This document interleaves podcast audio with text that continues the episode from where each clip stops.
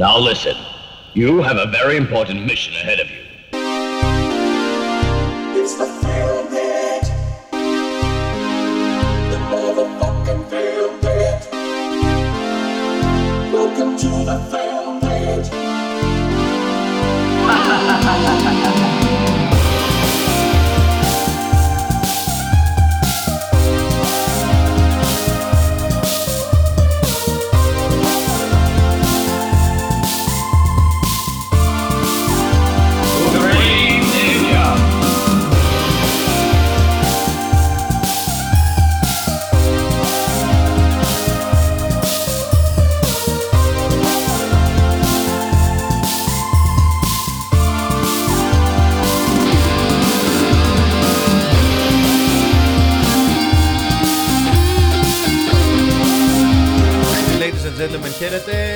χαίρετε. Είναι το Film Pit. Είμαστε εδώ πόσο Τετάρτη 6 Δεκέμβρη. Έχουμε σας. μπει πλέον στον Χριστουγεννιάτικο σας. μήνα.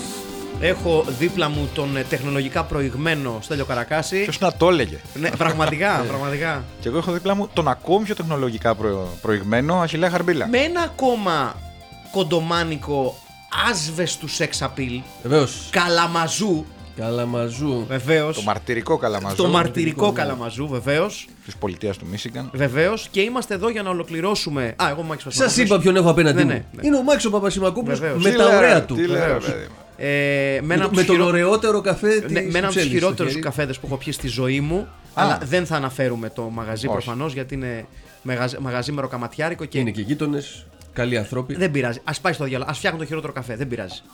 Είναι και αυτό να παράσιμο. Είναι. Ε, λοιπόν, ε, είμαστε εδώ για να ολοκληρώσουμε την τριλογία του Ed Wood. Ε, σκεφτόμουν να ψέσω το μεταξύ, καθώς ε, διάβαζα πάλι για την ταινία που η αλήθεια είναι ότι είχα την πιάσω πάρα πάρα πάρα πάρα πολλά χρόνια. Και εγώ. Ε, ε, νομίζω όλοι μας. Ναι, και εγώ είχα τη δω πάνω από 10.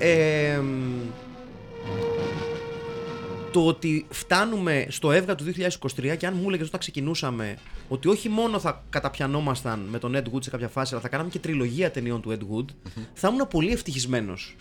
Ε, σε σημείο... Κάτι πήγε σωστά με τη ζωή μας, Μάκη. Ναι, ναι, όχι, το εννοώ. Ε, σα- σε σημείο που πλέον τελειώνει η τριλογία του Ed Wood και νιώθω έτσι μια. Μια ψηλολοκλήρωση. Πολύ χαίρομαι που αυτό το podcast, ας πούμε, έφτασε στο σημείο ε, να κάνει μια τριλογία υπεράσπισης του έργου του Ed Wood. Γουστάρω Ναι. πάρα πολύ. Ναι, εμένα με πιάνει και λίγο. Ε, λύπη. Ε, Έχω και να σου εμένα, πω ναι, ότι- και μια μελαγχολία. Γιατί, αφού έχει κι άλλες ταινίες. Έχει κι άλλη. Γιατί να μην δείξουμε τις τσόντες; Βεβαίως! Κοίταξε, το καλό είναι ότι είναι τέτοια η φύση των ταινιών που κοιτάμε, που αφενός σε κάποια φάση, όπως έχουμε πει και στο παρελθόν, όταν περάσει αρκετός καιρός, θα κάνουμε και revisit κάποιες ταινίες για να δούμε αν πραγματικά τις έχουμε στην ίδια κατάταξη που τις είχαμε. Πώ το Nightstick για παράδειγμα. Βεβαίως. Ένα Nightstick revisit. Το ζητάει και ο Θέλετε να κόσμος. μην κάνουμε το nice stick revisit. Ε, Είναι το μόνο- οφείλουμε. Εντάξει, κοίταξε, είναι πολύ φρέσκο ακόμα στο μυαλό σου για, να- για να το κρίνεις. Θε- Θέλω μια 30 ετία. Εντάξει, όχι τόσο πολύ. δηλαδή, πώς να σου πω, στα δια... δηλαδή στο 200 Σε άλλο πλανήτη που θα κάνουμε podcast. στο 200 μας επεισόδιο, νομίζω οφείλουμε να είναι το Nightstick Revisited. να το γιορτάσουμε. Ρε είστε καλά, ρε. Απίθμενο. Ναι, Μίσος. ναι, μένος και μίσος Δώσε για το... τόπο στην οργή, έχουν περάσει τόσα επεισόδια. It's okay. Ναι. Άμα το δεις και πεις, Nightstick isn't real, it can't hurt you. αν το δεις όμως κάποια στιγμή και πεις πω ρε γάμο, τι νεονουάρ είχα παρεξηγήσει. Πιστεύεις ότι υπάρχει η παραμικρή πιθανότητα να συμβεί. αυτό; Όχι, αλλά μπορώ να το σκέφτομαι. ναι. Δηλαδή, αν, αν ένα βράδυ καταλήξει, ξέρω εγώ, στο, στο πατζαζίδικο του Γιάννη στην Αχαρνών, που Ναι. θυμίζει πολύ έντονα τα φαγάδικα του Nightstick, θα πεις για μια στιγμή. Μου Ναι, κάτσε να πιω και κάτι την τελευταία, ξυπνάει μέσα μου. την τελευταία γουλιά αυτού του άθλιου ε, πισοκαφέ. Αχ, Όπο μαλά. τη δροσιά του. πραγματικά όμως, πραγματικά όπως ένα, ε, τώρα όπως αυτό είναι ένα, έναν καταπληκτικό δημιουργό στο TikTok, έναν Άγγλο μέθησο, τον οποίο το λατρεύω, δεν θυμάμαι το όνομά του τώρα, ο οποίος ε, έχει- αυτή την περίοδο βρίσκεται στην Αλβανία, στα τυρανα και δοκιμάζει ρακί, Τα φιλιά μας τα τύρανα. βεβαίως. Ναι. Ε, το Ιρακή των Αλβανών να πούμε εδώ πέρα ότι είναι Βενζίνη. καύσιμο για Ναι, ναι. πυράβλους, έτσι. Ναι, είναι βενζίνη. Ρακία. Και το λέω έχοντας εκτενέστατη εμπειρία. Ε, είναι λοιπόν σε, ένα, σε, μια, σε μια Ιρλανδική pub, γιατί παντού υπάρχει μια Ιρλανδική pub, και έχει βρει ένα φίλο, έναν τύπου φίλο my friend here, ένας ντόπιος, και του δίνει να πιει ρακί, και ο τύπος πίνει το σφινάκι και αμέσως μετά του φεύγει εμετός.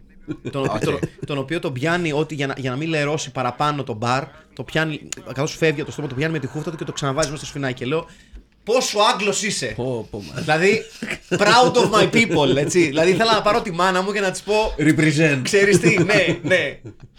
England represent, γάμο το διάολό μου, μπράβο. Τώρα και στα τύρανα. Ναι, τώρα και στα τύρανα. Λοιπόν, ε, έχουμε λοιπόν σήμερα να εξετάσουμε ε, την για πολλούς χειρότερη ταινία όλων των εποχών. Σίγουρα την πιο γνωστή του. Ναι, με διαφορά Ναι. την πιο γνωστή του, για, γιατί ακριβώς ψηφίστηκε ως η χειρότερη ταινία ε, όλων των εποχών. Ε, μ, το έχουμε ξαναπεί. Εμείς θεωρούμε ότι είναι μια ξεκάθαρη ε, αδικία ε, σχετικά με, το, με αυτή την ε, θέση. Μια θέση την οποία ουσιαστικά την πρωτοπήρε το 1980 ε, από το βιβλίο The Golden Turkey Awards του Τον, Harry τον και- Αφών του- Μέτβεντ. Ναι, των αδερφών Μέτβεντ ε, ή τον του Netved, Ναι, έτσι, βέβαια. του, του περίφημου μέσου της Juventus και της Λάσιο. Ναι, μιλάμε για μια λίστα και ένα βιβλίο που είχε βγάλει χειρότερο ηθοποιό όλων των εποχών, τον Ρίτσαρντ Μπέρτον. Ναι, εντάξει, μιλάμε. Τον άνθρωπο που έπαιξε στο Who's Afraid of Virginia Woolf και έχει πάρει και Όσκαρ, έχει παίξει και Σέξπιρ και θέατρο Ναι, κτλ. εντάξει, μωρέ, ναι. Ε, Όλα τρολιές. Ναι, Ε, αυτό. Λοιπόν, ψηφίζεται ως η χειρότερη ταινία όλων των εποχών από το εν λόγω βιβλίο και ουσιαστικά λόγω της θέσης που παίρνει από αυτό το βιβλίο κερδίζει και μια θέση στην αιωνιότητα ως η χειρότερη ταινία όλων των εποχών. Γιατί η αλήθεια είναι ότι σε μια εποχή που δεν υπάρχει το διαδίκτυο, ούτε σαν ιδέα ακόμα, το 1980, ε, η, η ψήθυρη... Θυμάσαι το War Games, φυσικά και υπάρχει. Ακριβώς με τον Μάθιου Μπρόντερικ το σπουδαίο. Ε, το να υπάρχει πλέον έστω και σε κάποιο λογοτεχνικό βιβλίο, σε ένα βιβλίο κριτικής, ε, μία ταινία που παίρνει τον τίτλο της χειρότερης ταινίας όλων των εποχών, της δίνει ε, ένα, ένα notoriety, ρε παιδί μου. Από ναι, τη ναι, στιγμή ναι, ναι. που σε- μετά από 20 χρόνια Ναι. που δεν την έχουν δει και πάρα πολύ. Όχι, όχι. Οπότε, α, μια, η χειρότερη ταινία όλων των Αυτή εποχών είναι. είναι αυτή που δεν την έχουμε δει, που δεν την ξέρουμε. Και μην ξεχνάτε ότι σε μια εποχή όπου δεν έχεις εύκολη πρόσβαση σε μια τέτοια ταινία, δηλαδή το ακούσα ψήθυρο ότι Α, την έχεις δει, Όχι, πού θα τη βρω. Γιατί ε, είναι σημαντικό να τονίσουμε ότι γιατί υπάρχουν και παιδιά τα οποία είναι αρκετά μικρότερης ηλικίας από εμάς που ακούνε αυτό το podcast. Ότι εγώ το έχω ξαναπεί γιατί πολλές φορές υπάρχει μια φοβερή παρεξήγηση στην ερμηνεία των εποχών. Δηλαδή στη, σε αυτή την παρεξηγημένη ας πούμε, νοσταλγία των 80s και των 90s ας πούμε, που υπάρχει. Ε, υπάρχει πάρα πολλοί κόσμος νεαρής ηλικίας ο οποίος δεν αντιλαμβάνεται το πόσο δύσκολη ήταν η πρόσβαση στην πληροφορία τότε. Δηλαδή, το γεγονός ότι, ε, δίνω ένα τυχαίο παράδειγμα, ο δισκοπόλης σου ή η δισκοπόλησά σου είχε μια ε, σχεδόν mutated επαφή με το μουσικό σου γούστο, διαμορφώνοντάς το, χωρίς εσύ να ξέρεις τι παίρνεις. Ναι. Καθαρά επειδή ο δισκοπόλης σου έλεγε «Μμμ, μάλλον θα σου αρέσει αυτό». Ναι, ναι. Και γι' Πάρα πολύ σωστό. και γι' αυτό κιόλας υπήρχε αυτή η σχέση με τους δισκοπόλες που δυστυχώς πλέον δεν υπάρχει. Α, κυρίως γιατί έχει αλλάξει σχέση μας με το βινίλιο, έχει γίνει ένα ε, πολύ πιο ελιτίστικο προϊόν, έχει αυξηθεί κατακόρυφα η τιμή του. Το δισκοπόλη σου είναι το Spotify τώρα, αυτό σου κάνει ναι, recommendation. ακριβώς. Ε, Βάσει αλγόριθμου. με, ένα, με ένα πολύ πιο φτηνό τρόπο θα πω εγώ. Βολικό, αλλά πολύ πιο φτηνό. Αλλά χωρίς εκπλήξεις. Ακριβώς. Αυτό είναι που δεν μου αρέσει. Ενώ, δισκο- ενώ είναι ωραίο μέσο. Ο δισκοπόλης σου λοιπόν, εγώ είχα δύο δισκοπόλες. Το περίφημο Vinyl Microstore, γεια σου Νεκτάριε, σπουδαίο. Τέλο το βρίσκουμε εδώ συχνά στη γειτονιά, να ξέρεις. Βεβαίως. τα χαιρετίσματά μας στο Νεκτάριο. Ε, και σε ένα από τα μεγαλύτερα σκυλιά που έχουν κυκλοφορήσει ποτέ στη, στα εξάρχεια, το Γιούρι. Τι- Μπράβο, ρε φίλε. το σπουδαίο Τα Γιούρια. Γιούρι. Είχε Βεβαίως, το- το, τα τα Γιούρια. Γιούρια, ναι. Ο σπουδαίος Γιούρι. Να, να, να, να, να είναι καλά εκεί στη παιδική χαρά των ε, ουράνιων σκύλων που βρίσκεται. Ε, ο, ο Νεκτάριος λοιπόν και ο Κωνσταντής που δούλευαν εκεί ε, και ο Παρανορμάλε ασφαλώς ήταν άνθρωποι οι οποίοι σε ήξεραν, σε μάθαιναν, σου λένε Μάκη, σου έχω αυτό, για άκουσα αυτό, άκουσα εκείνο. Ε, ταυτόχρονα είχα και έναν άλλο δισκοπόλη στον Γκάζι που είχε μια, ένα παρόμοιο ρόλο. Η, η, η- ο ρόλος του ήταν κομβικός στο τι δίσκους θα αγοράσεις. Με τον ίδιο τρόπο, γραφιάδες οι οποίες και γραφιάδισες που εμπιστευόσουν μορφοποιούσαν το τι θα έψαχνε σε ταινίες, βιβλία και, ε, και δίσκους. Εγώ, ας πούμε, είχα το Jockey Slat, το περίφημο περιοδικό που είχα φέρει στη, τη μάνα μου σε πάρα πολύ δύσκολη θέση πολλές φορές. Γιατί ζητούσα το Jockey Slat στην Αγγλία και την κοιτάγα λες και ζητούσα τσόντες. Ε, Όμως το Jockey Slat ήταν για μένα βίβλος. Δηλαδή, έβλεπα με το, τους δίσκους του που πρότειναν δύο-τρει ε, δισκοκριτικοί στο Jockey Slat και πήγαινα τύπου Αυτό θα Ναι. πάρω. Είχα ανακαλύψει στο Jockey Slat τους Αντιμπάλα, για παράδειγμα. Να. Ε, είναι πολύ λογικό λοιπόν όταν ένα βιβλίο βγάζει ως χειρότερη ταινία όλων των εποχών το Plan 9 from Outer Space αυτή η φήμη του ε, να αποκτήσει ένα σχεδόν μυθικό επίπεδο. Ναι. Κυρίως επειδή δεν μπορούσες να πας σε ένα οποιοδήποτε βίντεο κλαμπ και να πεις θέλω το Plan 9 from Outer Space. Ή πού το παίζει, ποιος σινεμά παίζει. Μπράβο. Να το δούμε. Ε, δεν μπορούσες να το δεις στο διαδίκτυο γιατί δεν υπήρχε, δεν υπήρχε YouTube, δεν υπήρχαν downloads, δεν υπήρχαν τίποτα. Οπότε, από στόμα σε στόμα, το Plan 9 from Outer Space γιγαντώνει αυτό το τον τίτλο και πλέον τον αποκτά ως παράσημο ανεξάρτητα με το αν ισχύει ή όχι. Και όταν φτάνει πλέον η εποχή που μπορείς να τη δεις την ταινία, ο κόσμος που την καταναλώνει δεν μπαίνει καν στη διαδικασία του επαναπροσδιορισμού της ή της εκ νέου κριτικής της. Λέει αυτό το τίτλο έχει, έτσι θα τη δω. Και συν, Ναι. τη- συν της άλλης, όχι μόνο αυτό που λες ότι ε, θεωρείται η χειρότερη ταινία απλά επειδή δεν μπορούσε ο κόσμος να τη δει τότε. δεν είχε πρόσβαση και στις χειρότερες από Μπράβο. αυτήν. Μπράβο. Ώστε να έχει ένα μέτρο σύγκριση, Μπράβο. ρε παιδί μου του. Ενώ τώρα μπορείτε Ακόμα να βρείτε και- πολύ πιο κάποιε Ακόμα ταινίε και- στο YouTube. Ακόμα και τώρα όμως το πρόβλημα που υπάρχει με ένα τέτοιο τίτλο, ο οποίος είναι. Ο τίτλος Η χειρότερη ταινία όλων των εποχών είναι Larger than Life. Ωραία. Δηλαδή είναι ένας τίτλος ο οποίος ξεπερνάει την ίδια την ταινία. Γιατί είναι ένας τόσο βαρύγδουπος τίτλος που δεν μπαίνει στη διαδικασία εύκολα να πεις Εγώ δεν συμφωνώ. Γιατί λες για να την έχουν πει έτσι. Καταξέρουν ρε πουστή. Ναι. Δεν γίνεται. Βέβαια, σε μια εποχή που υπάρχουν κάτι Sharknado και κάτι Birdemic, είναι αστείο να συζητάμε ακόμα για το Plan 9 ως τη χειρότερη ταινία όλων των εποχών. Αλλά πολύ περισσότερο, και γι' αυτό ερχόμαστε τώρα στη συζήτηση, τη χιλιοεπομένη συζήτηση που έχουμε κάνει εδώ πέρα για το πόσο παρεξηγημένος είναι ο όρος cult στην Ελλάδα. Ε, η, η ελλειπής γνώση γύρω από ε, τις λεγόμενες καλ ταινίες, επειδή ακριβώς στην Ελλάδα είναι τόσο παρεξηγημένος ο όρος που δεν, μπαίνουμε, δεν μπαίνει ο περισσότερος κόσμος καν στη διαδικασία να την ερμηνεύσει και να πει «Α, ναι, είναι cult». Δεν έχουν ιδέα του τι, ποιο είναι το ποιοτικό επίπεδο των ταινιών των B-movies της εποχής. Δηλαδή, το B-movie όπως το ξέρουμε σήμερα δεν είναι το ίδιο με το B-movie στα 50s. Όχι. Δηλαδή, Ε, ναι, τό- τότε πρώτα απ' όλα ήταν ακόμα σχετικά πρώιμα χρόνια για την τεχνολογία. Ε, δηλαδή, ε, ε, ε, εννοώ της εποχής. Ε, τα σκηνικά, τα- τα ακουστικά, Μπράβο. όλα αυτά δεν, δεν, δεν υπήρχαν τα στάνταρ τα οποία ξέρουμε. Δηλαδή, Σήμερα, αν έχει δει κάποιος το Attack of the Crab Monster, ας- ας πούμε, που είναι η ίδια εποχή Ναι. με το Plan 9, είναι το ίδιο. Τα παραγωγικά στάνταρ δεν έχουν πολύ μεγάλη διαφορά. Ναι. ε, ναι, οι κλασικές ταινίες όπως το. το πώς είναι το Creature from, ε, from the Blue Lagoon. Ναι, βεβαίως το, I, I- το I was a teenage werewolf. Δηλαδή. Ναι. ε, Χέσε με. Υπήρχαν και ταινίες. Εδώ απλά να πούμε ότι αυτή η ταινία, το Plan 9, δεν είναι η χειρότερη, αλλά είναι από τις πιο φαν. Δηλαδή τα λάθη Ναι, ρε. που γίνονται εδώ έχουν πλάκα. Είναι η ίδια κουβέντα που είχαμε αν ήσασταν στο Midnight Express όταν παρουσιάσαμε το, ε, Το Samurai Samurai Cop. Cop, ο- όπου γίνονται λάθη τα οποία είναι αστεία χωρίς να το θέλουν, το οποίο είναι σπάνιο, είναι λαχείο άμα σου πετύχει. Ε, αυτό το έχουμε εδώ, αλλά αυτό δεν σημαίνει ότι είναι η χειρότερη ταινία. Και επίσης. Είναι μια φαν Ναι. ταινία. Περνάμε ωραία. και βλέποντας. είναι, και είναι και μια συνταγή η οποία πλέον δεν θα επαναληφθεί ποτέ γιατί πλέον λόγω της παντοδυναμίας των social media και της, κρι- και της άμεσης κριτικής που παρέχουν ε, Πρώτα το- απ' όλα δεν περνάνε τέτοιες ταινίες, δεν φτιάχνονται. Ε, δεν δεν Τρώνε φτιάχνονται άκυρο γιατί. στο πριν. ε, όχι να σου πω κάτι. Εγώ δεν πιστεύω ότι τρώνε άκυρο. Ε, είναι τα πάντα εκατομμύρια, εκατομμύρια φορές περισσότερο πιο self-aware. Δεν Α, εκεί υπάρχει το πας. πλέον το περιθώριο του φτιάχνω μια ταινία χωρίς να έχω εικόνα του τι συμβαίνει. Δηλαδή, Ναι, αλλά ξέρεις τι, αυτός ο ρόλος έχει αντικατασταθεί από τα μέσα τύπου YouTube και TikTok. Εκεί γίνονται καινούργια πράγματα μικρά, ε, τα οποία έχουν διαφορετικές οπτικές. Εκείνη η επανάσταση αν το σκε- ε, από αυτή την άποψη. ναι, αλλά και πάλι υπάρχει ένα level of self-awareness που δεν υπήρχε σε καμία άλλη εποχή των, του, φι- του, των Αυτό film ναι, αυτό media. δεν- αυτό δηλαδή, ισχύει, ναι. ε, δεν- δεν μπορεί να υπάρξει ξανά εποχή που μπορεί να παράξει Πιστεύεις ότι δεν μπορεί; Εγώ πιστεύω ότι θα το βαρεθούμε αυτό που συμβαίνει τώρα και θα... γιατί αυτά είναι σε κύκλους κινούνται.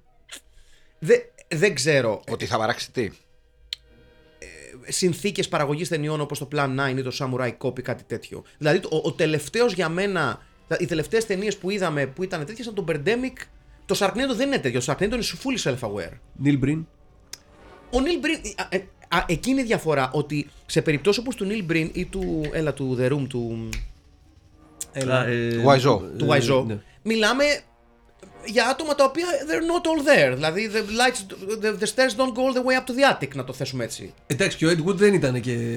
Ναι, αλλά θέλω να σου πω ότι μιλάμε για πιο σύγχρονους παραγωγούς ταινιών. Ότι οι, οι τελευταίοι, ας πούμε, σύγχρονοι εντός εισαγωγικών παραγωγοί είναι άνθρωποι οι οποίοι δεν είχαν πλήρη συνέστηση της πραγματικότητας γύρω τους. Και το στενάχωρο είναι ότι ακόμα και ο Tommy Wiseau, ο οποίος είναι ξεκάθαρο motherfucking weirdo on a nuclear scale, Ναι, ναι, ναι. πλέον είναι πολύ self-aware. Αυ- ναι, ναι, γιατί. Αν παρακολουθείς καλύτερα στα social media. Ναι, το αρμέγει τώρα. Ναι, αυτό το ξέρει, πράγμα, ναι. ξέρει τι είναι πλέον. Ο Νίλ Μπριν όμως. Καλά, ο Νίλ Μπριν είναι ε, Space Cadet. True blue, man. ναι, ναι, ναι. Είναι θεός. Baby, I love you, που λέγει η Μαντόνα, βεβαίως. ε, δηλαδή δεν ξέρω κατά πόσο ένας Και γι' αυτό σύγχρονο. τον αγαπάμε πιο πολύ. Καλά, ναι. Ε, Για μένα είναι, είναι πιο, πιο Space Cadet από τον, ε, από τον Wiseau. Ναι, ρε, 100%. Πόσο μάλλον να σκεφτείς ότι η ζωή του είναι αρχιτέκτονας. Δηλαδή, είμαι αρχιτέκτονας, αλλά ξέρεις, έχω και Ο, ο Μπριν είναι ακόμα στο διάστημα. Τον Ed Wood δεν τον βάζει στην ίδια συνομοταξία. Ναι, αλλά ο Ed Wood λόγω της εποχής του. Ε, μ, Ναι, έπλεξε με την πίσνα, ήταν πιο μέσα στην πίσνα. Ε, ε, ε, για- γιατί ήταν και στο σωστό μέρος. ο, ο Ed Wood νομίζω. Ήταν περιθωριακός. Ο Ed Wood νομίζω Show ο- business. ότι σε αντίθεση με τον Μπριν και τον Wiseau που έχουν άλλες σκοπιμότητες για, τις πα- για την παραγωγή των ταινιών τους, ο Μπριν, ρε παιδί μου, ε, είναι ξεκάθαρα μεγαλομανής. Είναι ξεκάθαρα ναρκισιστής μεγαλομανής. Γιατί ο Μπριν. επειδή παίζει πάντα τον Χριστό. Ναι. Ο Wiseau, ναι, ο γι' αυτό. Wiseau το ίδιο. Ο Ed Wood δεν είχε αυτή τη μεγαλομανία στις ταινίες του. Όχι. Ήταν πολύ πιο Σωστό. ρομαντικός. Ποιος Σωστό, σκηνοθέτης. Και σκηνοθέτης και ρε Όχι, παιδί εννοώ, μου, ποιος- είχε αγνή καύλα, πώς να Ναι. σου πω. Ε, αυτή τη στιγμή, εδώ που τα λέμε, από το 50 μέχρι το σήμερα, ο ατομικισμός έχει γιγαντωθεί σε όλο τον πλανήτη. Σε, όλη- σε όλη τη δυτική κουλτούρα, μάλλον. Οπότε, Ναι. Δηλαδή, αυτό εξηγεί και το Δεν Wiseau νομίζω και ότι τον, ήταν τόσο ε, Neil weirdo. Breen. Από αυτά που έχω διαβάσει τουλάχιστον ο Ed Wood. σαν Όχι, όχι, τον- όχι. σαν Ούτε και εγώ Neil πιστεύω ήταν τόσο weirdo. Ήτανε, ή- ήτανε λίγο ε, mover and shaker και hustler, με την καλή έννοια, γιατί υπάρχει καλή έννοια γι' αυτό. Ήταν πολύ πιο ρομαντικός από, αυτού- από τους δύο προαναφερθέντες. Ναι. Ε, και αυτό φαίνεται σε όλες τις ταινίες. Δηλαδή, σε- σε- δεν, δεν υπάρχει ταινία του Ed Wood που να τη δεις και να, και να μπορείς να πεις «Οκ, δεν είναι η καλύτερη ταινία που έχω δει, αλλά δεν μπορεί να αρνηθείς την κάβλα Ναι, ναι, εντάξει, είναι αλήθεια αυτό. Και επίσης ήταν και στο περιθώριο της business. Ήταν όμως στην business. Ναι, ναι, δεν ναι. είναι outsider, είναι Και- από το πουθενά. και είχε- Όχι, θέλω να γίνω star. Είχε Έχετε δημιουργήσει δίκιο, ναι. μέσω των ταινιών του ρε παιδί μου και ένα δικό του σύμπαν. Ναι, ναι, ξεκάθαρα ρε με εσύ. τους ίδιους ηθοποιούς. Βέβαια, είτε το έκανε από ανάγκη, είτε όχι. Δημιούργησε ένα σύμπαν ότι έχει, έχουμε δει, ας πούμε, τον ε, αστυνόμο Κέλτον, πώς λέγεται; Ε, τον ε, το, το, Τόρ Γιόνσον, έτσι. Όχι, όχι, ο, Α. ένας που παίζει σε, σε όλες τις Α, ναι, ταινίες. ναι, ναι, ναι, ναι. Ο, ναι, ο, ο πιο πιτσιρικάς. Officer Κέλτον, κάπως Μπράβο, έτσι μπράβο, λέγεται. ναι, ναι, ναι. Ο οποίος παίζει σε τρεις συνεχόμενες ταινίες του. Και κάνει το- Σωστά. τον ίδιο ρόλο. Δηλαδή είναι πολύ... Έχει, πώς το λένε; Cinematic Universe, ναι. Ναι. Να, να πούμε Cinematic ότι, Universe ότι, έχει WCU, στήσει. Wood Cinematic Μπορεί και Universe. άθελά του. να Μπορεί πούμε και ότι- άθελά ο- του, να γιατί πούμε δεν είχε άλλα μέσα. Ότι το Ναι. Plan 9 ε, έχει γίνει γνωστό για διάφορα στοιχεία της ταινίας. Δηλαδή πέρα από το, από το πρωταγωνιστικό μ, ε, εδώ πάει να πέσει ο άλλος υπέροχο Εντάξει, έχει πολλά. έχει πολλά. ε, στο πρωταγωνιστικό universe του, του Ed Wood εδώ έχουμε διάφορες ανορθογραφίες δηλαδή έχουμε ε, τον σπουδαίο κύριο Γιόνσον, Τόρ Γιόνσον ο οποίος προσπαθεί να, να δώσει ερμηνεία εδώ Ερμηνεία ζωής. Δεν μου φα... Ρε παιδιά, Μια χαρά ήταν. έλεγα αυτός ο άνθρωπος δεν μιλάει. ναι Δεν το θυμόμουν είναι αλήθεια. Είχα πάρα πολλά χρόνια να το δω. Και περίμενα. Πάρα σαν- πολλά. Πάρα πολλά. Πάρα πολλά Εν τω χρόνια μεταξύ, να το δω, Είναι είχα. όντως η φωνή του. ναι ναι, Ναι, ναι, ναι. εννοείται Ε, είναι πάρα Είναι πολύ ναι, πολύ ναι, φωνή. καλύτερη από ό,τι την περίμενες. Ε. Ναι, γιατί χαρά τα λέει. έλεγε ότι ο ίδιος αρνούταν να μιλήσει. Γιατί ήταν, είχε μια πολύ βαριά έτσι, νορβηγική, σκανδιναβική προφορά. Βλέπ, ακούγοντάς τον μάλλον δίκιο είχε θα πω ε, ε, θα έλεγε κάποιος κακοπροαίρετος όχι εγώ Ναι. ναι Ήταν όμως και τραγικό. Δηλαδή, ο. Όχι. Ο, ο, πώς λέγεται, ο Κομμουνίτζα είναι. Α, καλά, ναι, εντάξει, οκ. Ναι, Καλά, ναι, ναι. το- τον ντουμπλάρα τον άνθρωπο, γιατί προφανώς δεν έγινε συνεννόηση. Ε, αλλά εδώ θα διαφωνήσω. Είσαι Εδώ ο θα παδό διαφωνήσω. Κομμουνίτζα. Ναι, ρε. Με στη ερμηνεία. Με στη ερμηνεία. Στο. Ναι. Πώς το. ε, Russian. Όχι; Russian Invasion. Όχι, πώς το λέγανε; Ε, Russian Ninja. Russian Ninja. Σον, ναι, κάτι τέτοιο. Ναι, ο Κομμουνίτζα. ο Μπράβο. σπουδαίος. Κομμουνίτζα. Ε, Τα λοιπόν, Σταλινιτζάκια. Μπράβο, τα Σταλινιτζάκια. Εδώ λοιπόν έχουμε διάφορα στοιχεία τα οποία ας πούμε ξεχωρίζουν σε σε σχέση με άλλες ταινίες του Ed Wood. Έχουμε ε, διάφορες, έχουμε ίσως το, το χειρότερο μοντάζ από τις ταινίες του Ed Wood θα πω εγώ. Δηλαδή έχει, έχει πο- πολλά έτσι, πολλές ανορθογραφίες μονταζιακές που χτυπάνε άσχημα Αυτό δηλαδή. έχει να κάνει ότι χώνει και πολλά άσχετα πλάνα. Ναι, δηλαδή έχουν τα, τρα- το transition από μέρα νύχτα ενώ είναι η ίδια σκηνή. Κυρίως γιατί είχε διάφορες σκηνές του Μπέλα Λουγκόζη. Μακί, να κοιτάς τη δουλειά σου. Α, εσύ. ναι, ναι, όχι, μαζί σου, μαζί σου. Έχεις δίκιο. Έχεις δίκιο. Διαφορετικό aspect ratio. Λοιπόν, και- να, να, να τα βάλουμε λίγο σε ένα. Σε ένα, σε Ναι, ένα- ναι, ναι. Υπά- υπάρχουν λοιπόν τα εξής πράγματα που τα κολλάει ο Ναι. Ed Wood σε ένα. Ναι. Πρώτον, έχει γυρίσει κάποιες σκηνές πριν φύγει ο Μπέλα Λουγκόζη. Που δεν είναι για αυτή την ταινία. Όχι. Είναι απλά στόκ που έχει του- από τον Μπέλα Πήγε Λουγκόζη. και τον γύρισε στο σπίτι του. Ναι. Όπως διά, διάσημα έμεινε και στην ταινία του. Του, ε, του, του Μπέρτον. ο- όπου έκανε σχεδόν ένα προς ένα αυτές τις σκηνές Ναι, ναι, ως ναι. φόρο τιμής. Το σπίτι εδώ είναι το Ριόνσον, να πούμε. Συγγνώμη. Ναι. Αλήθεια, ε; Ναι, ναι, βέβαια. Ναι, ναι, ναι. Μάλιστα. Βοη- Δεύτερον, βοηθή- βοηθάμε όλοι όπως βλέπεις. Ναι, ναι, ναι. έτσι, μα ήταν μια οικογένεια. Δε, δεύτερον, έχουμε τα κλασικά στο κατζίδικα πλάνα που πάντα χρησιμοποιεί ο Dead Wood για ο- ό,τι βρει. Σε αυτή την περίπτωση έχει- έχουμε και από πόλεις και από στρατά και από έτσι και από αλλιώς. Βολές πυροβολικού εδώ. Βολές πυροβολικού. Δεν νομίζω ότι τα είναι του Ναι. Ed Wood. Και δεύτερον, έχουμε τα πλάνα που γυρίστηκαν για την ταινία. Και τρίτον, έχουμε και τα πλάνα που γυρίστηκαν ψιλοκατόπιν εορτής για να καταφέρει να κουμπώσει τον Μπέλα Λουγκόζη πάνω. Ναι. Γιατί η ταινία ξεκινάει ως επιστημονική φαντασία και καταλήγει ένα υβριδικό τρόμου φάνταση, ας πούμε, με ζόμπι Gothic. για να μπει και ο Λουγκόζης στη μέση. Ναι, χρησιμοποιώντας βέβαια έναν άνθρωπο ο οποίος είναι ξεκάθαρα όχι ο Λουγκόζη. Δεν γίνεται να μοιάζει λιγότερο με Ναι. τον Λουγκόζη άνθρωπος. Και, Ναι, ναι, και ναι. ας φαίνεται μόνο το μέτωπο. Και ας φαίνεται Δηλαδή, λες, πραγματικά Δεν μόνο- είναι αυτός. Έχει τελείως άλλα μαλλιά. Άλλο ύψος. Ναι, ναι, ναι. Είναι, είναι, όλα, είναι, όλα. είναι όλο λάθος. Μεγάλη ερμηνεία πάντως. Ναι, ναι, ναι, ναι. Σπουδαία ερμηνεία. Ε, ε, εμένα τα αγαπημένα μου είναι οι, οι, μια-δυο σκηνές όπου τυλίγει ακόμη περισσότερο τη φάτσα του από ό,τι συνήθως. Που ίσα ίσα που βλέπει, ας πούμε, και περπατάει λίγο στα τυφλά. Ναι, ναι, ναι, ναι. Σου λέει πιο ψηλά η κάπα, πιο ψηλά η κάπα. Εντάξει, πιο κλασική σκηνή εκεί που μπαίνει μέσα στο, δωμάτιο. δωμάτιο, της, ε, φανταρί, της συ- συζύγου ε, Της Πόλα, ναι. φα- Φαντάρου. Του, του αερο, αε- αεροπόρου. Ναι, στο, πιο- στο αεροπόρου, συγγνώμη. Πολλά trend. Όλοι αυτοί οι ίδιοι είναι. Η σπουδαία trend, ναι, πολλά ναι, ναι. trend. Ε, στο πιο αργό chase, movie chase όλων των εποχών. Κυρίως Κάνει- γιατί. Μετά βολή! Και κυρίως γιατί μετά οι σκηνές με τον Λουγκόζη τον δείχνουν να κινείται κανονικά. Λες και είναι Ναι, ο, ναι, Σα- ναι, ο ναι. Σαλιέρη που γυρνάει ναι, ναι, στην κανονικά. όπερα, δηλαδή. Λοιπόν, να πάμε όμως να μιλήσουμε λίγο για την υπόθεση γιατί είναι λίγο convoluted. Λίγο, λίγο. Για να δούμε. Βεβαίως. Λοιπόν, λοιπόν όσο, θα, θα, το, θα το βάλω, θα, θα το βγάλω από τη, σειρά, από τη σεναριακή σειρά και θα προσπαθήσω να το βάλω σε μια σειρά λογική. Λοιπόν, υπάρχουν κάποιοι εξωγήινοι. Καλή τύχη. Ωραία, υπάρχουν κάποιοι εξωγήινοι οι οποίοι έχουν προσπαθήσει επί σειρά ετών, δεκαετιών, εκατοντάδων ετών, δεν γίνεται ξεκάθαρο, να επικοινωνήσουν με τον πλανήτη Γη. Ωραία, ωραία. Έχουν όμως αντιμετωπίσει την ε, σταθερά αδιάφορη στάση της κυρίως αμερικάνικης κυβέρνησης, γιατί όλοι εκεί πηγαίνουν προφανώς, που θα πάνε εξωγήινοι στην Ελλάδα ή στο Βέλγιο. Ναι. Ε, Καλύτερες επιλογές και δύο. Ε, οι- αρνούνται οι Αμερικάνικες κυβερνήσεις και οι κυβερνήσεις του κόσμου, θα πω εγώ έστω, να αναγνωρίσουν τι τους, τους, τις προσπάθειες επικοινωνίας των εξωγήινων, με αποτέλεσμα οι εξωγήινοι να οδηγηθούν σε μια έσχατη λύση Ναι. για να επικοινωνήσουν. That makes sense somehow. Ε, ανασταίνοντας νεκρούς και χρησιμοποιώντας στρατιές νεκρών για να καταλάβουν τη γη, θέλοντας να σταματήσουν την ανθρωπότητα από το να καταστρέψει το σύμπαν με τα εκρηκτικά της. Καταστρέφοντάς την. Ναι, ναι. ναι. Γιατί... Fight fire with fire. Είμαι που πολύ έλεγε και ο- περίεργο. πολύ περίεργος. Ναι. Τι ακριβώς ήταν τα πρώτα 8 πλάνα που πιάσαμε. Ναι, γιατί είμαστε το, στο, το, τώρα πλέον στο, Το στο, ένατο. στο, ένατο πλάνο, Ένατο εξού σχέδιο. και Plan 9 from Outer Space, το οποίο ήταν ο δεύτερος τίτλος της ταινίας. Ε, ο πρώτος τίτλος της ταινίας ήταν Grave Robbers from Outer Space, που αναγκάστηκε να Ωραίο. αλλάξει. Ωραίο. Και κομμάτι των Misfits. Βεβαίως. βεβαίως. Και αναγκάστηκε να αλλάξει τον τίτλο γιατί κάποιοι από τους ε, fund, funders της ε, ταινίας ήταν ε, εκκλησιαστικών κύκλων. Ή, Ναι. ή, κατα... ή κυρίως φαν. Ναι, ναι, ναι. Και σου λέει. Οι οποίοι παίζουν τους Grave Diggers. Ναι, Στην, μπράβο, στην σωστά. ταινία. Πόσο Άλλη τιμή μία- και δόξα άλλη να μία- είσαι fund. Ναι. ε, Funder του Plan 9. Ε, το Plan 9 και το Evil Dead, έτσι. Ναι. Να τα λέμε Βεβαίως, αυτά. βεβαίως. Ε, μόνο που σε αυτή την περίπτωση ο, ο Ρέιμι τους, ε, τους ξεγέλασε πλήρως. Μέχρι και το τέλος τους είχε πείσει ότι κάνουν μια θρησκευτική ταινία. Μαλάκα, τι πάθανε αυτή την είδανε. Μαλάκα, σκεφτείτε λίγο. Κατά μία έννοια είναι. Ναι, ναι, ναι, ναι, ναι, όχι, ναι, είναι. Είναι θρησκευτική, αλλά δεν, δεν είπαμε για ποια θρησκεία. Είναι Cthulhu reference, ρε παιδί μου, το Evil Dead ξεκάθαρα. Έχει μια κθουλιά μέσα έτσι. συμπε- Το δοξάζει το μεγάλο παλιό. Ναι, ναι. Δεν τους χάλασε μετά που πήραν τα λεφτά τους και τα χρησιμοποίησαν, δεν ξέρω, για να βαφτίσουν. ε, Για να γαμίσουν παιδάκια, δεν ξέρω. ή ναι. να ναι, κάνουν γλυκό Ε, γλυκό, εννοώ. Κάποιοι.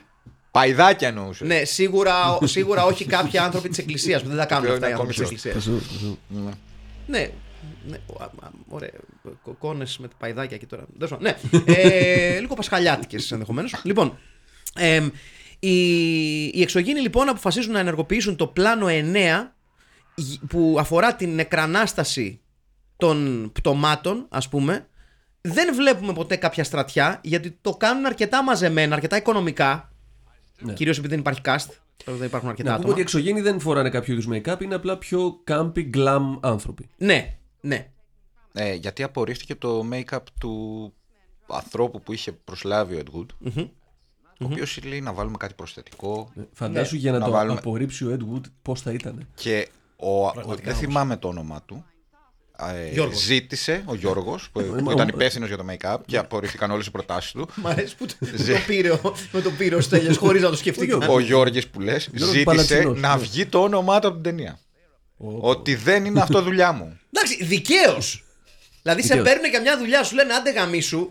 Ε, τι θα πεις, κρατήστε με στην ταινία να φαίνονται που φοράνε πιτζάμες; ναι. Και είναι Δηλαδή, εξωγήινοι. δεν είναι δικό μου make-up αυτό, απλά έχει μάσκαρα. Ναι, δηλαδή έχει, παί- παίζει πολύ. Ουσιαστικά οι εξωγήινοι φοράνε ένα ακραίο high-end lounge gear. Ναι, γιατί περί, ναι, περί ναι, αυτού ναι. πρόκειται. Τη, τη φοράνε την πιτζάμα τη λαμέ. Ναι, ναι, όχι, είναι. Είναι τύπου high society λαμέ πιτζάμα. Ναι, Ε, εάν δεις ποιος ηθοποιός έκανε και τον ε, ρούλερ τους, Βεβαίως. ο Breaking Ridge, Ναι. Βεβαίως. ο οποίος α, α, εκείνη την εποχή ήταν self-identified ως γυναίκα. Ναι. Δηλαδή ήταν ε, crossdresser, κανονικά ήταν drag queen και ήταν και ο μόνος με μεγάλη τότε ε, εμπειρία ως ηθοποιός γιατί έπαιζε σε... Αυτό δεν τον σταματάει από το να διαβάζει το, το σενάριο από το γραφείο του, έτσι, σε κάποιες Ναι, έπαιζε σε μπουρλές και έπαιζε... Ναι. Ήταν, ήταν ιδιαίτερος, ιδιαίτερα, ήταν ένας πλ- ε, ευκατάστατος socialite, ρε Ναι, παιδί ναι, μου, ναι. που ε, έδωσε και το, μια παρένθεση, έδωσε και την αυτοβιογραφία, τη βιογραφία του στον Γκορ Βιντάλ και αυτός αντί να γράψει την βιογραφία του γιατί είναι ο Γκορ Βιντάλ, έκανε μια ταινία, το Myra Breckenridge, δεν ξέρω αν Βεβαίως, έχετε, ναι, ναι, ναι.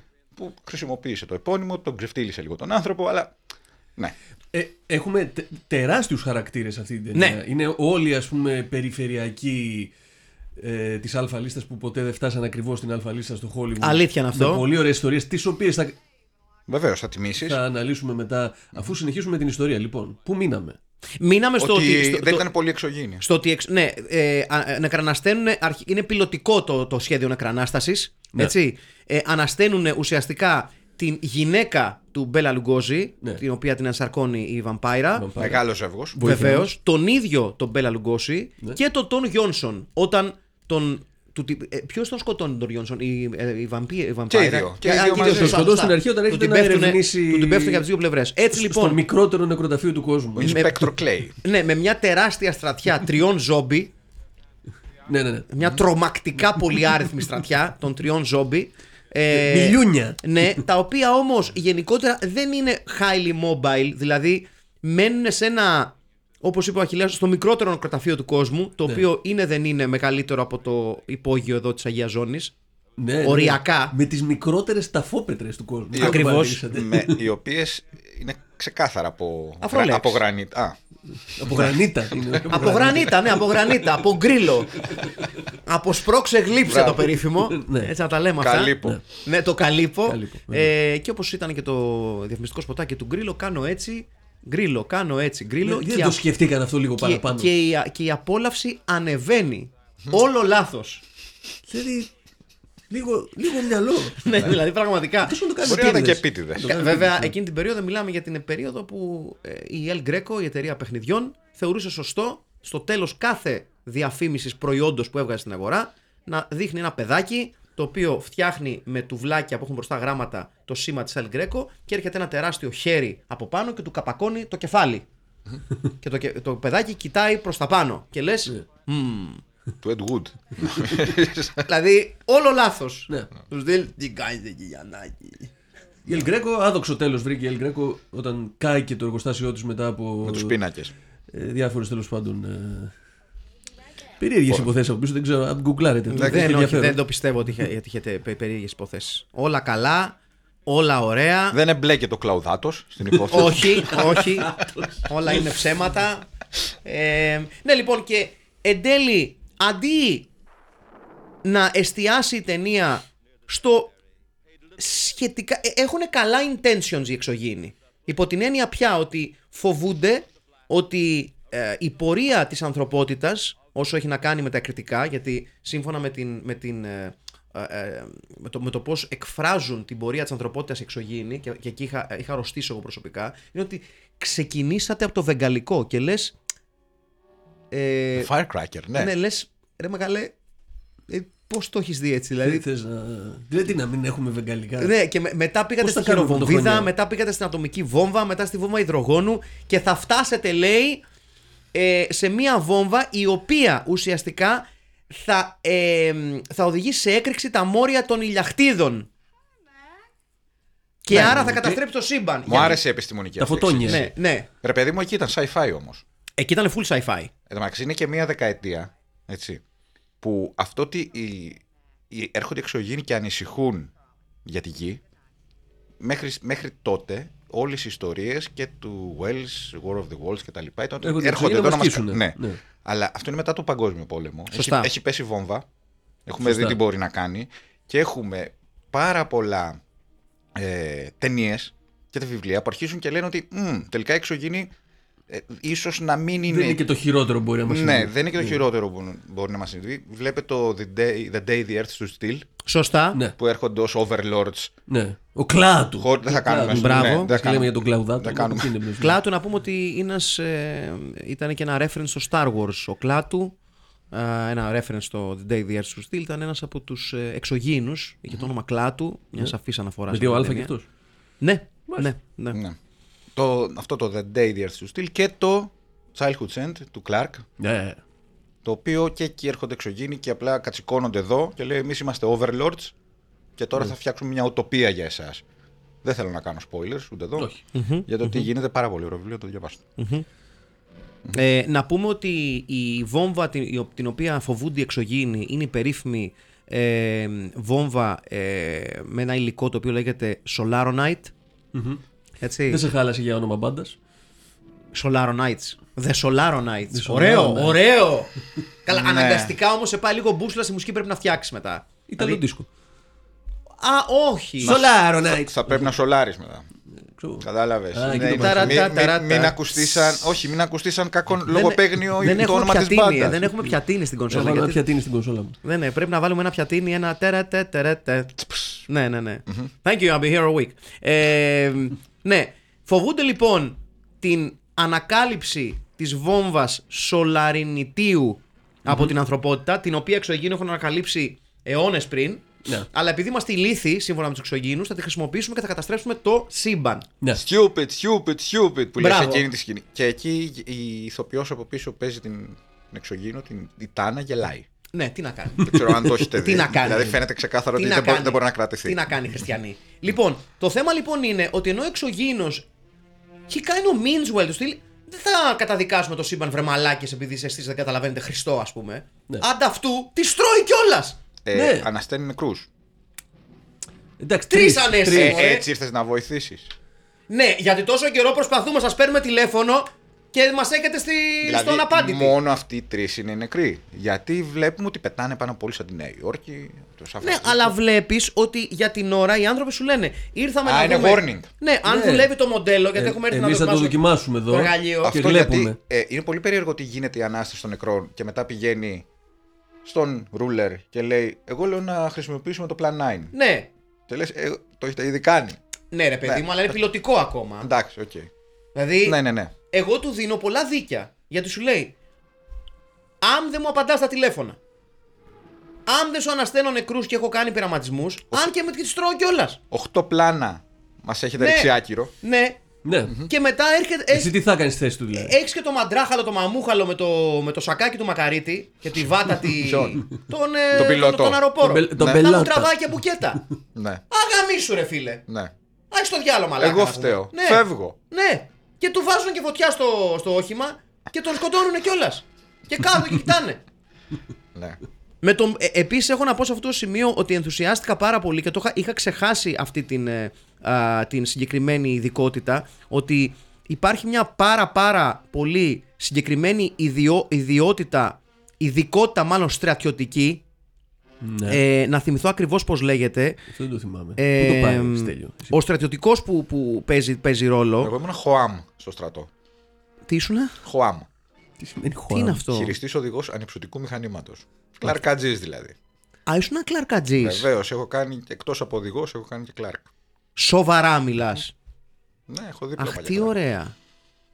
Ε, κάτσε, περίμενε. Ε, θα το βρω, παιδιά. Α, ναι. Chief of Saucer Operations, παιδιά. Ναι, θα ήθελα πολύ. Ωραίο. Δηλαδή, υπεύθυνος ε, ε, δραστηριοτήτων άτια. Πολύ ωραίο. Τι ωραία. Αυτοί, αυτές είναι δουλειές. Που είναι ο πιο συγκεκριμένος ρόλος στρα, στρατού που έχω ακούσει ποτέ μου. Δηλαδή, αρκετά, ελε, ε, α- αρκετά αρκετή τεμπελιά έχει μέσα. Ναι. Ε, Ο οποίος σίγουρα υπάρχει πλέον. Ε, 100%. Σίγουρα. Υπήρχε και πριν, αφού το παραδέχθηκε και το Πεντάγωνο πρόσφατα, ότι εδώ και 20 Ε, δεν Και βγαίνει. πάρα Τώρα 20 βγαίνουν τα χρόνια. κύρια από το Πεντάγωνο. Γιατί Πού είναι οι κύριοι αυτοί; Πού είναι αυτοί οι κύριοι να θα μας βγουνε- πούνε τώρα ότι δεν υπάρχουν. Σοβαρά μιλάω. ότι Τα Δεν έλεγε ο υπάρχουν Ed Wood και- UFOs. Τέλος πάντων. Πού είναι; Ναι. Και αν υπάρχουν δεν σημαίνει ότι είναι εξωγήινοι. Τέλος πάντων. Εξωγιανοί είναι νομίζω το σωστό. Εξωγιανοί. Εξωγιανοί είναι το σωστό. Εξωγιανιώτες. Ναι. Και Εξωγιανιώτε. έτσι λοιπόν οδηγούμαστε και στο τέλος της ταινίας, ε, η οποία αρχίζει, ε, μάλλον τελειώνει όπως ακριβώς αρχίζει, με το ίδιο στήσιμο, με τον ίδιο psychic, την λίτσα πατέρα της εποχής. Ναι, ναι. Τον Λίτσο Πατέρο. Ναι, τον λίτσο πατέρα. Ε, πώς, ε, μεγάλος, όχι γκρίλης, ε, Όχι ο μεγάλος γκρι, αυτός είναι ο ποδοσφαιριστής. ο, έλα, ο Criswell. The Ναι, ναι, ναι. Amazing Criswell. The The Amazing Amazing Criswell. Criswell. Ο οποίος είναι διάσημος Psychic, ναι. για τις χειρότερες ever προβλέψεις. Αλίμονο. Δηλαδή η δουλειά του ήταν να δίνει μάπα προβλέψεις και ήταν ψηλοπερσόνα. Ένας, Κουλιτός- Uri, ένας πρώιμος Uri Geller θα ναι, έλεγα. ένας πρώιμος Φαίδων. Βεβαίως. ναι, ναι, ναι. Ένας πρώιμος Φαίδων. Don't do it Ο οποίος Φαίδων. έγραψε μόνος του Με μια φοβερή φωνή. έγραψε, έγραψε, έγραψε μόνος του το κείμενό του. You don't say. Ναι, γιατί δεν του άρεσε το κείμενο που το είχε δώσει ο Ed Wood. Δηλαδή δεν, δεν είναι Έτσι. κάποιου λαμπρού λογοτέχνη αυτό το κείμενο που διαβάζει. Εμένα μου αρέσει. Ο Είναι... οποίος έχει γράψει και βιβλία, έτσι. Ε, Καζαμίες. Εννοείται. Ε, προφανώς έχει Εννοείται. γράψει καζαμίες, Τώρα έτσι. έψαξα να βρω, αλλά ε, όχι πολλά πράγματα. Επίσης, ο ίδιος έλεγε ότι. ε, Είχε show, έτσι. Είχε δικό Είχε του. show, ρε. Πρώτα απ' όλα τον παίζει ο, κα- στη, στην ταινία για τη ζωή του Ed Wood τον παίζει ο καλύτερος τοπιός. Ο μπαμπάς από το τέτοιο. Το, Πώς λέγεται, Steven, Α, Ο, ο, ο μπαμπάς σου από το. από Steven το- Johnson. Από, Είχε ένα πολύ ουδέτερο Ο διευθυντής όνομα. από το Ferris Bueller's Day Off. Ναι, Ο οποίος αποδείχθηκε αρκετά dodgy ως άνθρωπος στην πραγματικότητα. αλήθεια. Α, γι' αυτό έχει περίεργη φάτσα. Κατηγορήθηκε για. για Παιδική πορνογραφία Για παιδική και τα- πορνογραφία, ναι, ναι, ναι. Αλήθεια. Not a great guy. Ναι. Some, Το παίρνω πίσω. sometimes a face is exactly how it looks. Έπαιζε πραγματικά. και στο. το Ναι, κρίμα. Στον ε, δικηγόρο του Διαβόλου έκανε έναν δικηγόρο. Σωστά, Ναι. σωστά, σωστά, σωστά. Τον σωστά. Έντι Μπαρζούν, αν Παιδική θυμάμαι. Ναι, Ο ναι, Έντι ναι, ρε, Μπαρζούν. ναι, ρε, θηρίο, Ε, ναι. ο Έντι Eddie, Μπαρζούν. Eddie motherfucking Μπαρζούν. Ναι, ναι, ναι, ναι, ναι, τι ωραία, πώς τα πες. Πω, πω, ε, εντάξει, Τα σ' έχουμε βρει αγαπώ. όλα εκτός από το όνομά του. εν τω μεταξύ, έτσι. Ναι, αλλά εσείς ξέρετε ο Criswell πώς ξεκίνησε; Για Όχι, πες. για πες. Ξεκίνησε ως medium στα infomercial της εταιρείας του μπαμπά του, οι οποίοι πουλάγανε ε, βιταμίνες. Βιταμίνες Criswell. Και Αλήθεια. είχαν infomercial τα οποία κράτη. Γιατί ξέρετε, τότε όταν. αυτά είναι Jeffrey όλα- Jones. Jeffrey Jones. Jeffrey ναι, ναι. Jones, ναι. Όλα αυτά ήταν στο ξεκίνημα της ε, τηλεόρασης, ας πούμε, όπου έδινες με την ώρα πλήρωνες και είχες δύο ώρες, ξέρω εγώ, ένα τοπικό κανάλι. Και βγαίνανε εκεί πέρα αυτοί που πουλάγαν βιταμίνες και είχαν δώσει και ένα τέταρτο στον μικρό να λέει τις προβλέψεις του. Εκ των οποίων η πιο θα διάσημη. αρρωστήσετε αν δεν πάρετε τις βιταμίνες του πατέρα μου, ας πούμε. Μπορεί. Ήταν σαν, σαν ποικίλη ύλη, ας Α, πούμε. οκ. Σαν, σαν μαγκαζίνο. Μάλιστα. Ναι, τέλειο. Ε, να πούμε ότι, επειδή το βλέπω εδώ πέρα, ε, ότι συνελήφθη το 2002 για κατοχή παιδικής πορνογραφίας Αλήθεια τώρα. ε, and soliciting λέει ε, ένα, παι- ένα αγόρι 14 χρονών να του παράξει ε, ε, σεξουαλικά explicit εικόνες ε, φωτογραφίζοντάς το με ένα ε, καουμπόικο καπέλο με λούτρινα ζωάκια και ντυμένο σαν Ινδιάνο. Ναι. Οκ. Εντάξει, γου- γούσταρε Village People. Ok. Συγγνώμη, που, συγγνώμη που γελάμε, αλλά ε, πέ- πέρα από, πέ- πέρα από συχαμένος παιδόφιλος, είχε και ελεεινό γούστο. Και συν τοις άλλοις, τον έκανε πολύ πέρα και πολλοί κόσμος από Ε, ναι, το, εντάξει. το Hollywood. Ότι δεν το ξέ, όντως δεν το ήξερε πολύς κόσμος. Ακόμη και άνθρωποι που το κάναν, παρέ- κάναν παρέα μαζί. Ω, μπο. Και βέβαια και είχε αντιμετωπίσει και προβλήματα μετά όταν είχε παίξει το Deadwood. Δύο-τρία επεισόδια. Ναι, ναι. Ε, ότι γενικότερα δεν είχε γίνει πάρα πολύ γνωστό εγκαίρος, ε, το, το έγκλημά του και, η- και το status του ως sex offender γιατί ε, σε χώρες όπως όχι η Ελλάδα πρέπει να ενημερώνεις την πολιτεία στην οποία βρίσκεσαι ότι είσαι sex offender και στην Αγγλία ισχύει αυτό. Εδώ δεν κάνω έχουμε. λάθος. Δεν νομίζω Τέτοιο ότι κόλπο. ισχύει εδώ. Δεν, δεν νομίζω ότι υπάρχει. Όταν μετακομίζεις σε μια γειτονιά στην, ε, ε, στην Αμερική, πρέπει να πας στο Δήμο και να πεις: Έρχομαι εδώ και είμαι, Και είμαι sex offender. Registered sex offender. Ναι. Σαν τον, Εγγεγραμμένος. σαν τον John Turturro στο Big Lebowski. Σωστά. Σωστό. Ε, ότι Εντάξει. συνελήφθη και άλλες δύο φορές γι' αυτό ακριβώς το λόγο. Ότι δεν είχε, ε, ε, δεν είχε κάνει update του status του ως sex offender. ενώ ενώ στην, στην Ελλάδα, αν έχεις τους κατάλληλους φίλους ως sex offender, ε, απλά σε καλύπτουν μέσα στους μανδύες του πολιτικού κόμματος στο οποίο ανήκεις. Ναι. Έτσι. Και ενός ολοκλήρου συστήματος. Ναι, ναι, ασφαλώς. Δεν είναι- και δεν είναι κάτι εδώ που τα λέμε έτσι. Δηλαδή, για, για, Εντάξει για- τώρα, ας πούμε. δεν, δεν κάναμε και τίποτα. Τώρα επειδή με το ζόρι. Ένα επειδή- σκληρό δίσκο και σε εξαφανίστηκε, ρε φίλε. Τι να κάνουμε; Συμβαίνουν αυτά.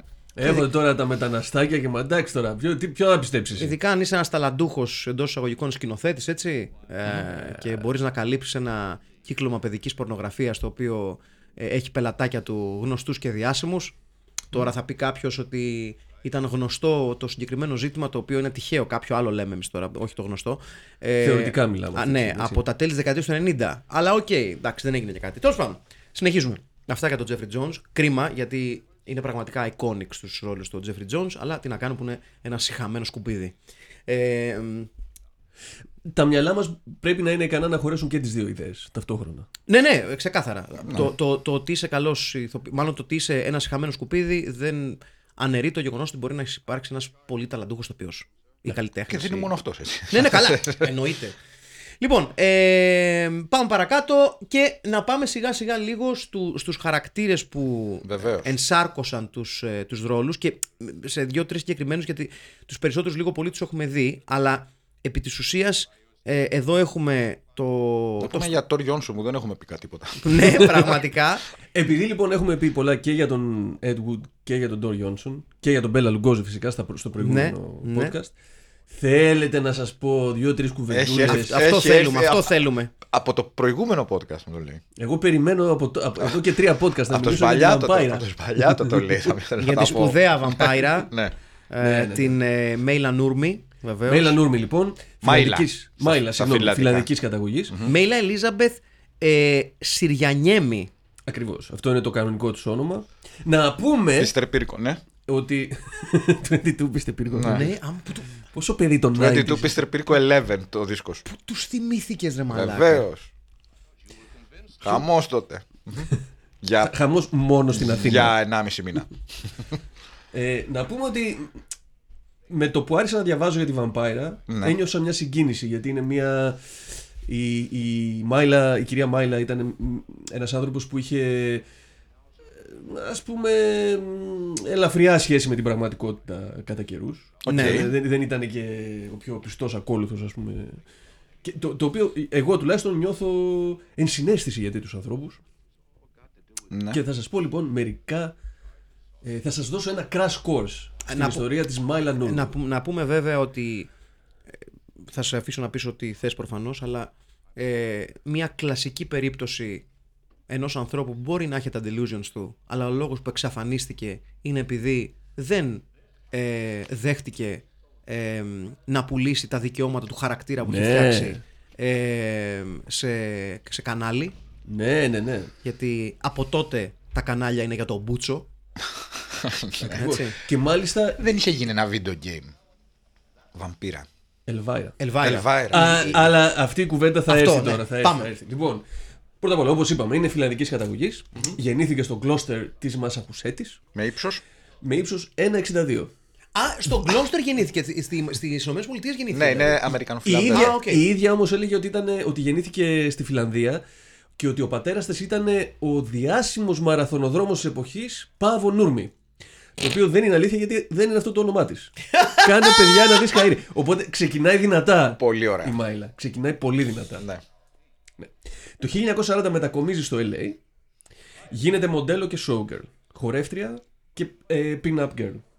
Ξεκάθαρα Ξε- πήγαινε. ξε- είναι είναι από, από τα πιο χαρακτηριστικές ας πούμε, και, και σωματότυπους και μορφές εκείνης της εποχής. Ε, το 1944 η Mae West, η οποία ήταν και κολλητή του Criswell, ο Criswell ήταν medium της Mae West, της έλεγε τι θα γίνει στο μέλλον. Ναι. Με μεγάλη Mae επιτυχία. West, επιτυχία. Δεν της είπα ότι πώς το πέθανε. Τέλος, ναι, τέλος Ε, πάντων. ακριβώς. ναι. ε, την απολύει λοιπόν τη Μάια από, τη- από μια παράστασή της στο Broadway, το Catherine Was Great, γιατί ένιωσε να απειλείται από την παρουσία της Νούρμη. Ω, τι έχουμε, όλα about, Ζήλιες. όλα about Eve. Ζήλιες, όλα, για κυρίες την, και ε, κύριοι. όλα για την ε, Μάιλα. Ε, ναι, ναι. Περνάει ο καιρός, περνάνε όλα τα φόρτη. Η Νούρμη δεν κάνει ακόμα breakthrough ας πούμε, στο mainstream. Και η δεκαετία του 50 τη βρίσκει να συνεχίσει να είναι showgirl, να κάνει pin-up φωτογραφίσεις και το βράδυ να δουλεύει τσεκαδόρα σε κλαμπ της Sunset Strip. Αυτά Έτσι, είναι. σκληρή ρε φίλε. δουλειά, έτσι. Γι' αυτό σας λέω, αυτό, είναι σαν, είναι σαν πολλούς ανθρώπους που ξέρουμε ε, εντάξει, εμείς στα δικά μας ελληνικά πλαίσια ή όπου αλλού έχουμε ζήσει. Ε, εγώ νιώθω μια, έτσι, μια ζεστασιά προς αυτούς τους ανθρώπους. Πολύ οικειότητα. Πολύ οικειότητα. Το 53 όμως. Να πούμε πίσω ότι το, το, το καταπληκτικό της καρτουνίστικο σώμα δεν είναι από του φυσικού της. ναι. δεν ξέρω αν θα το πεις στη συνέχεια. Όχι, όχι αυτό, αλλά Ε, νομίζω, νομίζω είναι εμφανές. Ε, ότι ουσιαστικά ε, είχε από. Μιλάμε για την πολύ, πολύ, πολύ, πολύ λεπτή μέση. Για όσους Ναι, δεν ναι, είδαν την ταινία. tiny μέση. Έτσι, δηλαδή σε, σε, σε σημείο που νομίζεις ότι αν δεν ήταν προϊόν της εποχής της ταινίας θα έλεγες αυτό γίνει με Photoshop. Δεν εξηγείται Ναι, αλλιώς. Αλλά έκανε ε, treatment στη μέση της με παπάγια και κορσέδες και τυλίγματα κτλ. κτλ. Δηλαδή πολύ. Α, μια, ζούσε μια πολύ άβολη πραγματικότητα για τις ανάγκες του χαρακτήρα που δημιούργησε. Ναι. Τον οποίο τον εφηύρε η ίδια. Αυτός ο χαρακτήρας ανήκει. Ναι, ε, μα, στη μα, Μάιλα για, Νούρμη. μα γι' αυτό Ναι. κιόλας ήταν και τόσο μεγάλο θέμα ότι αρνήθηκε να πουλήσει του, τα δικαιώματα του χαρακτήρα στο NBC. Ναι, ακριβώς. Ε, το 1953 λοιπόν ε, ξεκινάει να τον κάνει develop το χαρακτήρα, να τον ε, φτιάχνει σιγά σιγά. Πήγε στο πάρτι. σε- σε ένα πάρτι, ακριβώς, όπου- ένα μπαλ μασκέ πάρτι, όπου ντύνεται με αυτή τη διάσημη στολή με το μαύρο φόρεμα, ε, το extravagant make-up και τα μαλλιά. Ε, επηρεασμένη. Εμπνευσμένη από τη Morticia Addams. Από το Ε, κόμικ τότε του. Από το κόμικ. Τότε ήταν απλά comic strips εφημερίδες, syndicated Του σε Charles όλη την Adams. Αμερική. Του Charles Addams, Ναι. ναι. Δεν είχε όνομα ακόμα τότε η Μορτίσια και δεν μιλούσε επίσης. Ήταν ε, silent χαρακτήρας στο background. Ε, και η ίδια λέει ότι ε, η, η Μορτίσια ήταν ας πούμε η έμπνευση, απλά πρόσθεσα λίγο κάμπινες και, και ερωτισμό έτσι για να το κάνω πιο, ε, πιο μπιπεράτο ας πούμε. Πιο Και camp, έτσι, πιο λοιπόν- camp gothic. πιο camp gothic ακριβώς. Τα επόμενα 2-3 χρόνια η Βαμπάιρα γίνεται αστέρι, ε, έχει τη δικιά της σειρά παρουσι... που παρουσιάζει ταινίες τρόμου με το κλασικό της ας πούμε μάπα χιούμορ, μάπα λογοπαίγνια, επι... επιτιδευμένα κακά αστεία κτλ. Και, και αυτή τη, έτσι, τη σεξουαλικότητα την οποία την έκανε αστέρι. Στα 50 Κέρδισε- στα 50 τότε. Έτσι. Στα 50. Τώρα βρισκόμαστε στο 54 μέχρι 56. Ό,τι θα έκανε πάνω, πάνω, ε, πάνω κάτω και σαν χαρακτήρα και η Ελβάιρα χρόνια μετά, έτσι. Ακριβώς και δεν είναι τυχαίο. Η, η Vampire αυτή τη στιγμή είναι, είναι, είναι περσόνα του mainstream. Είναι η πριγκίπισσα της trash τηλεόρασης. Παίρνει και βραβεία, ε, τηλεοπτικά βραβεία, ας πούμε, αμερικάνικα κτλ. Οκ. Εν τω μεταξύ, πηγαίνοντας λίγο πίσω στον χρόνο, στα 40s και στα 50s, είναι και κολλητή του James Dean. Βεβαίως. Το οποίο πολλοί λέγανε ότι δεν είναι, είναι, είναι, δεν είναι. Τελ- Τελικά υπάρχουν βιβλία που στηρίζουν ε, αυτή τη θεωρία. Υπάρχει καταγεγραμμένη ας πούμε, μια ιστορία όπου ο Dean είναι στο πλατό του Rebel Without a Cause και έχει ένα καυγά εκεί με το σκηνοθέτη. του. Ματεώνα. Συγγνώμη, ταινία. Και ε, καυγαδίζει τώρα με τον σκηνοθέτη και κοιτάει το ρολόι του και λέει: Λοιπόν, σταματάμε τώρα να, μα- να μαλώνουμε γιατί πάω να δω τη βαμπύρα. Και Εντάξει. σταματάει το καυγά για να πάει να δει τηλεόραση. Μπράβο του. Ε, Δικαίως. Του, του, Μπράβο. του, δι- του δίνω, Το δίνουμε αυτό. του δίνω ένα μικρό πόντο από τους ελάχιστους που το αξίζουν. Η Βαμπάιρα λοιπόν όπου τον επισκέπτεται συχνά στα πλατό, δεν ξέρουμε παραπάνω ακριβώς τι έχει παιχτεί εκεί πέρα, ξέρουμε ότι είναι φίλοι. Οριακά καλύτερη ηθοποιός από τον James Dean. Ε, νο- νομίζω it όχι, goes without όχι, saying. όχι πιο ωριακά. δύσκολο βέβαια εδώ που τα λέμε. Ε, όλο αυτό τον καιρό εντωμεταξύ είναι παντρεμένη με τον πρώτο της άντρα. Τον Dean Risner. Σας λέει τίποτα; Dean Risner. Συγγραφεύς και σκηνοθέτης. Έχει Όσκαρ ο Dean Risner; Έχει. Έχει Όσκαρ ο Dean. Αλήθεια! Για την ταινία του 1948 Bill and Coo. μία ταινία στην οποία προγραμματι... ε, προ... πρωταγωνιστές είναι πουλιά με ανθρώπινα ρούχα και είναι γυρισμένο στο μικρότερο κινηματογραφικό σετ που έχει φτιαχτεί ποτέ. Τότε και μετά. Αυ- είναι μια ταινία αυτό μόνο είναι με το πουλιά. Όσκαρ, το Όσκαρικό. Πήρε Όσκαρ γι' αυτό. Οκ. Και ο Αριστοφάνης δεν είχε κάνει χαμό με, το, Βεβαίως. με τους Όρνιθες. Γιατί Μόνοι όχι. τους, μόνοι τους. Ε, πολύ μαζί του. Ε, Επίσης μετά έκανε και σε- σενάρια, σεναριακά treatment, έχει γράψει και έχει δουλέψει και στον Dirty Harry, έχει κάνει το πρώτο draft για τον Ονό 3 μέχρι που ξαναγύρισε ο Μάριο Πούτσο και έγραψε το τελικό. Ε, πάμε πίσω τώρα. Ναι, Ε, ξε- ξεκίνησα να κάνω σκέψεις για αστεία τύπου τι στον Μπούτσο. Θλιβερός. Συγγνώμη, συγγνώμη, συγγνώμη, συνέχισε. νομίζω είμαστε Και καλύτεροι από εγώ, αυτό. και Νομίζω εγώ είμαστε και καλύτεροι μετά από αυτό. λέω είσαι 43 πάω. Ναι, ναι, ναι. Οπότε λέω ναι. Εντάξει, εγώ το έκανα. αυτό. Μέχρι το 57 που γυρίζεται το Plan 9, η βαμπύρα είναι μέρος του Zeitgeist. Ναι, Και μετά κάτι γίνεται. Πρώτα απ' όλα χωρίζει με το Ρίσνερ και αρχίζει να εξαφανίζεται. Στερεύουν οι δουλειές. Στερεύουν τόσο που πέντε χρόνια μετά και τρία χρόνια μετά που κυκλοφοράει το Plan 9, το οποίο κυκλοφόρησε το Μ' αρέσει που 59 Κυκλοφοράει. Ωραίος. Και οπλοφοράει. και οπλοφοράει, βρίσκουμε το 1962 την κυρία Νούρμη να δουλεύει ως πατοματζού. Περνάει λινόλεουμ σε σπίτια του LA. Τι λες, ρε μαλα. Ναι, Εντάξει. δηλαδή έχει, έχει, έχει φύγει από τη δουλειά και είναι πλέον μεροκαματιάρα. Αυτό είναι τώρα 2-3 χρόνια Τίμια μετά θα πω εγώ. Από, την επαχή, από την εποχή που είναι μία από τις πιο διάσημες περσόνες της Trust TV. Έτσι. Είναι, είναι ξέρω, εγώ, σαν να σου έρχεται να σου περάσει laminate η, η πάνια, ξέρω εγώ, το 2004, ας πούμε.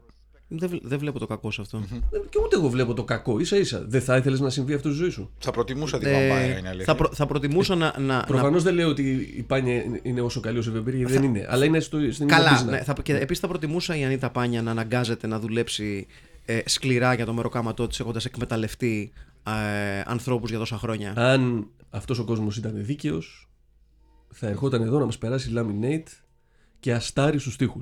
Η Ανίτα Πάνια. Αν μας ακούει. Ο κόσμος Ε, αυτός δεν είναι δίκαιος. Και, και επίσης να πούμε για μια ακόμη φορά ένα μπράβο στο ελληνικό κοινό που συνεχίζει και δίνει cult status στον Νίκα Καρ- Νίκο Καρβέλα, έναν άνθρωπο που βγάλε χιλιάδες ευρώ στην πλάτη μη προνομιούχων και ανθρώπων με ξεκάθαρα πνευματικά προβλήματα. Μπράβο στον Νίκο Καρβέλα και μπράβο στην ελληνική κοινωνία που δεν έχει κάνει ούτε την παραμικρή προσπάθεια να το καταγγείλει αυτό. Ποτέ. Γιατί είχε πλάκα. Όχι, και γελάμε. Ναι. Ναι, τι ωραία. Γιατί βλέπαμε τα βίντεο. Ναι, ναι, ναι. Η γυναίκα Μαραντόνα και όλοι αυτοί που τους τους στέλνανε στην επαρχία να κάνουν παραστάσεις για ένα κατοστάρικο. Και ο Νίκος Καρβέλας έβγαζε λεφτά από τα single, εκμεταλλευόμενος αυτούς τους ανθρώπους, οι οποίοι δεν πήραν τίποτα από τις πωλήσεις. Και βέβαια, ναι, αλλά αχ, θα ξαναβρήκε με την Ανούλα. Let's have fun with that, shall we? Συνεχίστε, ναι, με συγχωρείτε. Μην αρχίσουμε το καραβέλα. να μην αρχί- παρακαλώ να μην αρχίσουμε. ναι. Το 1981 λοιπόν, ναι. για να ολοκληρώσουμε έτσι τα, τις βασικές... ε, Ναι, ναι, ναι. Α, αυτοί είναι οι βασικές. Έχουμε κι άλλα. ε, Τι ε, θε να κάνει. δεν θα μακρηγορήσω. αλλά το 1981 Ο Ομπάμα όταν είχε βγει λιγότερα είχε πει. Για δες. ένας τηλεοπτικός σταθμός στο LA την καλεί Καλά, μην να βιάζεις. συμμετέχει στο reboot της Vampira. Οκ. Να συμμετέχει ως ε, καλλιτεχνική σύμβουλος. Έχει έτσι. happy ending δηλαδή. Α, Το πράγμα χαλάει σχεδόν αμέσως. Α, οκ. Όταν ε, η Νούρμη συνειδητοποιεί ότι έχει ήδη γίνει το casting και έχει βρεθεί νέα πρωταγωνίστρια, η οποία είναι η Κασάνδρα Πίτερσον, η Ελβάιρα που λέτε. Ναι. Και γιατί λέγεται Μπράβο, τώρα Ελβάιρα; θυμήθηκα κάτι. Μμ. Η Κασάνδρα Πίτερσον λοιπόν έχει πάρει ήδη το ρόλο, ενώ η ίδια η Νούρμη ήθελε η νέα Vampira να είναι η Λόλα Φαλάνα. Ποια ήταν αυτή; Η οποία είναι μια Αμε... Αμερικάνα ηθοποιός και showgirl επίσης, η οποία έχει γίνει star στην Ιταλία, στη, στη τηλεόραση και στα spaghetti western στα, Αλίμονο. 60, στα 60s και star ε, της Blaxploitation ε, ας πούμε, Οκ, σκηνής. είναι, η- οκ. είναι η λεγόμενη Black Venus. Α, Α! Οκ! Αυτήν ήθελε η Νούρμη να γίνει γιατί ήταν μπροστά. Αυτό Γιατί πραγματικά θέλανε ήταν μπροστά. Οι βλάχοι των καναλιών ήθελαν έναν 80s κλώνο της Vampira, ακριβώς σαν τη Vampira με πιο μεγάλα μαλλιά. Που ήταν Πιο η- σγουρό. Η Κασάντρα Πίτερσον. Ναι. Είχε μια έτσι πιο, πώς λέγεται, με βερνίκι. Πώς το λένε αυτό που βάζω στα μαλλιά. Όχι βερνίκι. λακ. Λακ. Βερνίκι μαλλιών. Η Νούρμη λοιπόν αποχωρεί από το deal, το οποίο ήταν και. ε, θ- Θυμίζω ότι η δουλειά της πριν ήταν μεροκάματο, έφτιαχνε κάτι trinkets, ξέρω εγώ, που τα πουλάγε. Στα σε κου- δύο, σε στα δύο-τρεις ανθρώπους κουφονίσια. που τη- Ναι. ναι, ναι, το αντίστοιχο του, κουφο, του LA, στα κουφονίσια του LA. Ε, παίρνει μαζί τα δικαιώματα γιατί η Vampira της ανήκει, φεύγει και τι, η τηλεοπτική αυτή, ο τηλεοπτικός αυτός σταθμός αναγκάζεται να ξεκινήσει τη σειρά με το όνομα Elvira. Η Elvira λοιπόν ήταν να είναι καινούρια Vampira. Οκ. Αλλά δεν έγινε ποτέ. Μάλιστα. Και δυστυχώς η ίδια η Νούρμη ε, απεβίωσε μόνη της Φαντάζομαι ότι θα έχουν στο γραφτεί. διαμέρισμα γκαράζ που Δεν- ζούσε ναι. με στη φτώχεια. Δεν θα έχει γραφτεί κάποιο βιβλίο για τη ζωή της, φαντάζομαι. Έχουν πως γραφτεί ναι. δύο-τρία βιβλία. Α, ε, νομίζω λείπουν υπάρχει και ένα πολλές ντοκιμαντέρ, ρε πληροφορίες. φίλε. Νομίζω Υπάρχει ότι και ένα ντοκιμαντέρ του 2000... Δεν το έχω δει. του 2006. Ναι. Ναι. Και αυτά τα ολίγα λοιπόν γιατί, για, για έναν από τους μεγάλους θρύλους και μία από τις μεγάλες προσκύμενες προσωπικότητες του παλιού Hollywood Η οποία αρνήθηκε να μιλήσει στην ταινία. Εδώ Αρνήθηκε στο- να μιλήσει στην ταινία. Στο Plan 9. Γιατί δεν τη άρεσε το σενάριο, λέει. Άκου τώρα.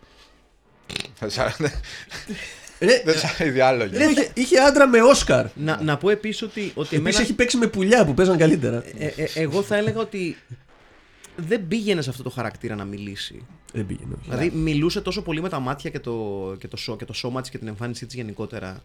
Που δεν νομίζω ότι χρειαζόταν καν. Θα χάλαγε. Που είναι, κλα- είναι το πιο. Το σημείο της ε, ταινίας που έχει είναι το πιο gothic.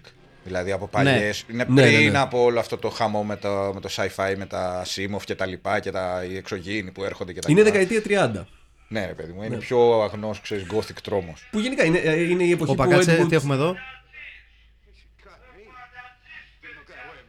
Παιδιά, Ο ποιος; Ο Παλιατζής Α, ναι. Ο Edwood Ο αγαπούσε Παπατζής, τον άκουσα. παλιό τρόμο, έτσι. Εξού και η αγάπη του για τον Μπέλα Λουγκόζη. καλά, ναι.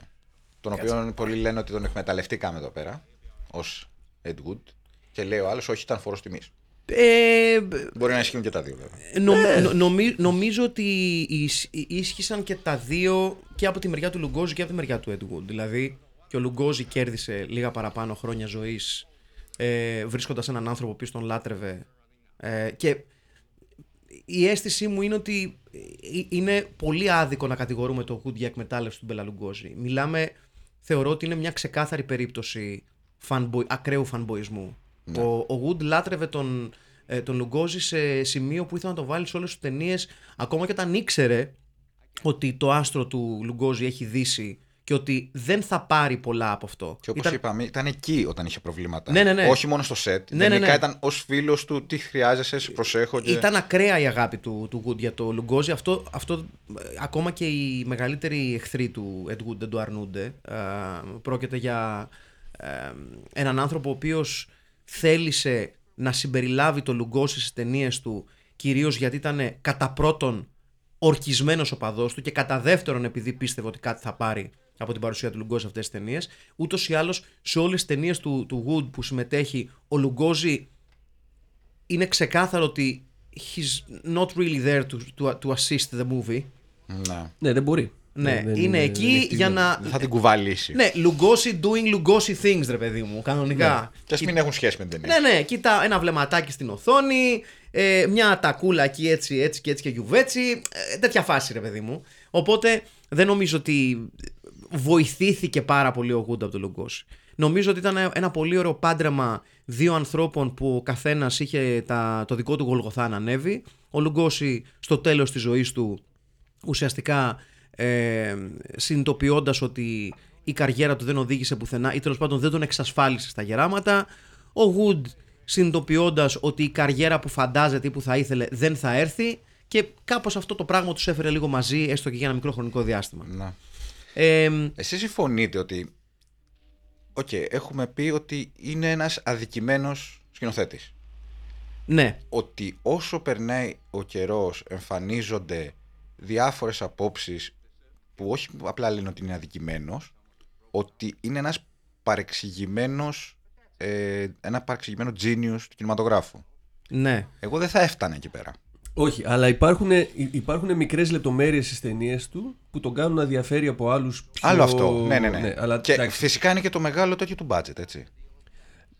αυτό Γιατί είναι σωστό. δεν Αυτό- ξέρουμε τι αυτό θα δεν έκανε. είναι με το εύκολα budget. μετρήσιμο. Το- Αν και ο τύπος που παίζει εδώ, ξέχασα το όνομά του, ο πρωταγωνιστής, ήταν Ο- και κολλητός ο του. Μπάμπης Τενές. Ο Μπάμπης ο Τενές. Σπορτς. Ε, λέει ότι, κοιτάξτε, και όλα τα λεφτά του κόσμου να είχε, ο Εντ θα ήταν χάλια ταινίες του. Γιατί δεν έδινε ποτέ την απαραίτητη σημασία. Δηλαδή, έφτιαχνε μια ταινία Τώρα σου λέω τι έχω διαβάσει. Έτσι. Και, σκε, και σκεφτόταν παράλληλα άλλα πράγματα, άλλες ταινίες. Δηλαδή τα κάνω όλα μαζί. Α, Δέπη. έχω και αυτό. Ε, Ε, δέπη. ε, εγώ πάντως θεωρώ ότι είναι πάρα πολύ άδικο ε, το να κατηγορείται ο Wood ότι και να είχε λεφτά δεν θα έκανε κάτι καλύτερο. Δεν είμαι σίγουρος. Εγώ δεν θεωρώ δηλαδή ότι όλες Ναι, οι όχι, ταινίες εγώ το είναι για ψ- πέταμα. Όχι, σίγουρα θα ήταν καλύτερες. Δεν το συζητάω. Αν, αν μιλήσουμε για ένα γενικό πλαίσιο κριτικής των ταινιών του Wood, το Plan 9 είναι αυτή με τις περισσότερες ξεκάθαρες ανορθογραφίες. Δεν το συζητώ Ναι. αυτό. Παρένθεση, έτσι. αυτό που φαίνεται το φως Ναι, στο, στη σκηνή στο διαστημόπλιο, ναι. στο σινεμά, δεν φαινόταν. Όχι, όχι. Γιατί ήταν λόγω Αλήθεια του αυτό. aspect ratio. δηλαδή, για- οπότε δεν είχαμε λάθος εκεί. Για μένα πάντως, αν μιλήσουμε Είχαμε για, λάθος για αγαπημένες γενικά. ανορθογραφίες, η αγαπημένη μου ανορθογραφία, ενώ υπάρχουν πάρα πολλές σε αυτήν την ταινία που λένε, ξέρω εγώ, ότι ε, φαίνονται τα σχοινάκια με του ιπτάμενου. Δεν φαίνονται. Ε, ότι ξέρω εγώ ότι κινούνται κάπως οι στέρες, ταφόπλακες στο μικρό σετ. Ναι, ναι, οκ. Εντάξει, η αυτό αγαπημένη κινούνται. μου σκηνή είναι μια σκηνή που ξεκινάει καλά και πάρα πολύ γρήγορα καταραίει. Και είναι η εξής. Είναι η νεκρανάσταση του Τόρ Γιόνσον. Που είναι ένα πολύ ωραίο κεντραρισμένο πλάνο. Το μικρούλι τάφο. Με τον Ντόρ Γιόνσον Α, που βγαίνει. που Ναι, βγαίνει ναι, ναι. Ξε- και όντως δεν ξεκινάει μπορεί καλά. να βγει. Ναι, ναι, ναι. ναι. και αρχίζει και συνειδητοποιείς ότι κόβει η σκηνή γιατί είναι λίγο. «Ε, ρε παιδιά, ένα χεράκι να βάλει. Εγώ κάτω». θα κάτσω εδώ. άμα είναι. Και από εκεί που λες Edgar Allan Poe, γυρνάει μπαμ στο Ναι, δεκο- κλασι- δεκόπανη. Ναι, κλασική περίπτωση Ναι, ναι, ναι. βλάβη. Πολύ γρήγορα. Είναι Τάσος Κωστής. Ναι, όχι, είχε πολύ καλές ιδέες. Απλά ρε παιδί μου, υπά... ε, διαβάσα τώρα ένα απόσπασμα γιατί δεν έχω βρει ολόκληρο το βιβλίο του Rob Craig, Mad Genius λέγεται, που είναι αφιερωμένο στη ζωή του, του Ed Wood και το έργο του. Και ο οποίος μέσα στι άκρες τον αποθεώνει σε κάποια στιγμή και λέει ότι έχει πάρα πολλά κοινά χαρακτηριστικά επί της ουσίας με το θέατρο του παραλόγου. Το οποιο είχε βγει και αυτό μετά το δεύτερο Παγκόσμιο Πόλεμο και είναι πιο γνωστό. Ξέρεις, Μπέκετ, Ιονέσκο, Ζενέ κτλ. Με την έννοια ότι έχουμε ξέρεις, αυτές τις ονειρικές και φανταστικές εικόνες και μια δομή στην αφήγηση η οποία ε, υπονομεύεται το continuity. Ε, ο- ξέρεις ότι αυτό ήταν και το στυλ του, του θεάτρου που κάνανε αυτοί οι Ναι. μεγάλοι δημιουργοί, που δεν υπάρχει λογική, μάλλον η λογική και τα επιχειρήματα δίνουν την ε, θέση τους στο παράλογο και στον παράλογο λόγο. Εντάξει, Ε, νομίζω, να- δεν να νομίζω, πω- δεν να χρειάζεται πούμε ότι να είναι δια- λίγο retrofit αυτό τώρα, έτσι. Ναι, δηλαδή, γιατί ρε παιδί μου, δεν Δεν χρειάζεται. νομίζω ναι. ότι το έχει ο ίδιος στο μυαλό του. Δε- αυτό. Δεν χρειάζεται να διαβάζουμε. Επειδή εσύ είσαι Μπορ- κριτικός και πρέπει να γράψεις βιβλία, Αυτό. δεν χρειάζεται να σε πιστέψουμε. Αυτό. Επειδή είσαι κριτικός Ναι. θεάτρου και σου αρέσει και ο Ed Wood. Edward δεν και, σημαίνει και να δια... UNESCO. Αυτό δηλαδή, ότι μπορούμε Εντάξει, να. Εγώ συμφωνώ ότι κόψε ήταν κάτι. αδικημένος, συμφωνώ ότι δεν είναι ο χειρότερος σε καμία περίπτωση σκηνοθέτης, αλλά καμιά φορά πάμε στο αντίθετο ότι διαβάζουμε πράγματα που δεν είναι εκεί πέρα. Συμφωνώ. Ναι, μόνο ναι, ναι, ναι, μόνο ναι. και μόνο γιατί είναι κάποιος. Είναι εύκολο, γιατί ασχολείται με αυτά όλη μέρα. Ακαδημαϊκός ξερόλα που θέλει να γράψει κάτι κείμενα. Επίσης, να πούμε ότι. η- και αυτό ισχύει γενικότερα στη, στην τέχνη. Ότι η ανάγκη μας καμιά φορά να σώσουμε εντός εισαγωγικών δημιουργούς και δημιουργές που έχουν κακοχαρακτηριστεί στην καριέρα τους, μας οδηγεί να πηγαίνουμε στο άλλο άκρο. Δεν είναι, η λύση δεν είναι σε αυτά τα πράγματα η, η μία ή η άλλη μεριά. Ναι, δεν είναι ο Ed Wood ο, ένας, ο καλύτερος συγγραφέας στην ισόθεση των Ναι, εποχών. αυτό αλλά ναι. σίγουρα δεν ήταν ο χειρότερος. Όχι, αυτό ναι. Και κάπως έτσι, σιγά σιγά, να πάμε και στα δικά σας σχόλια.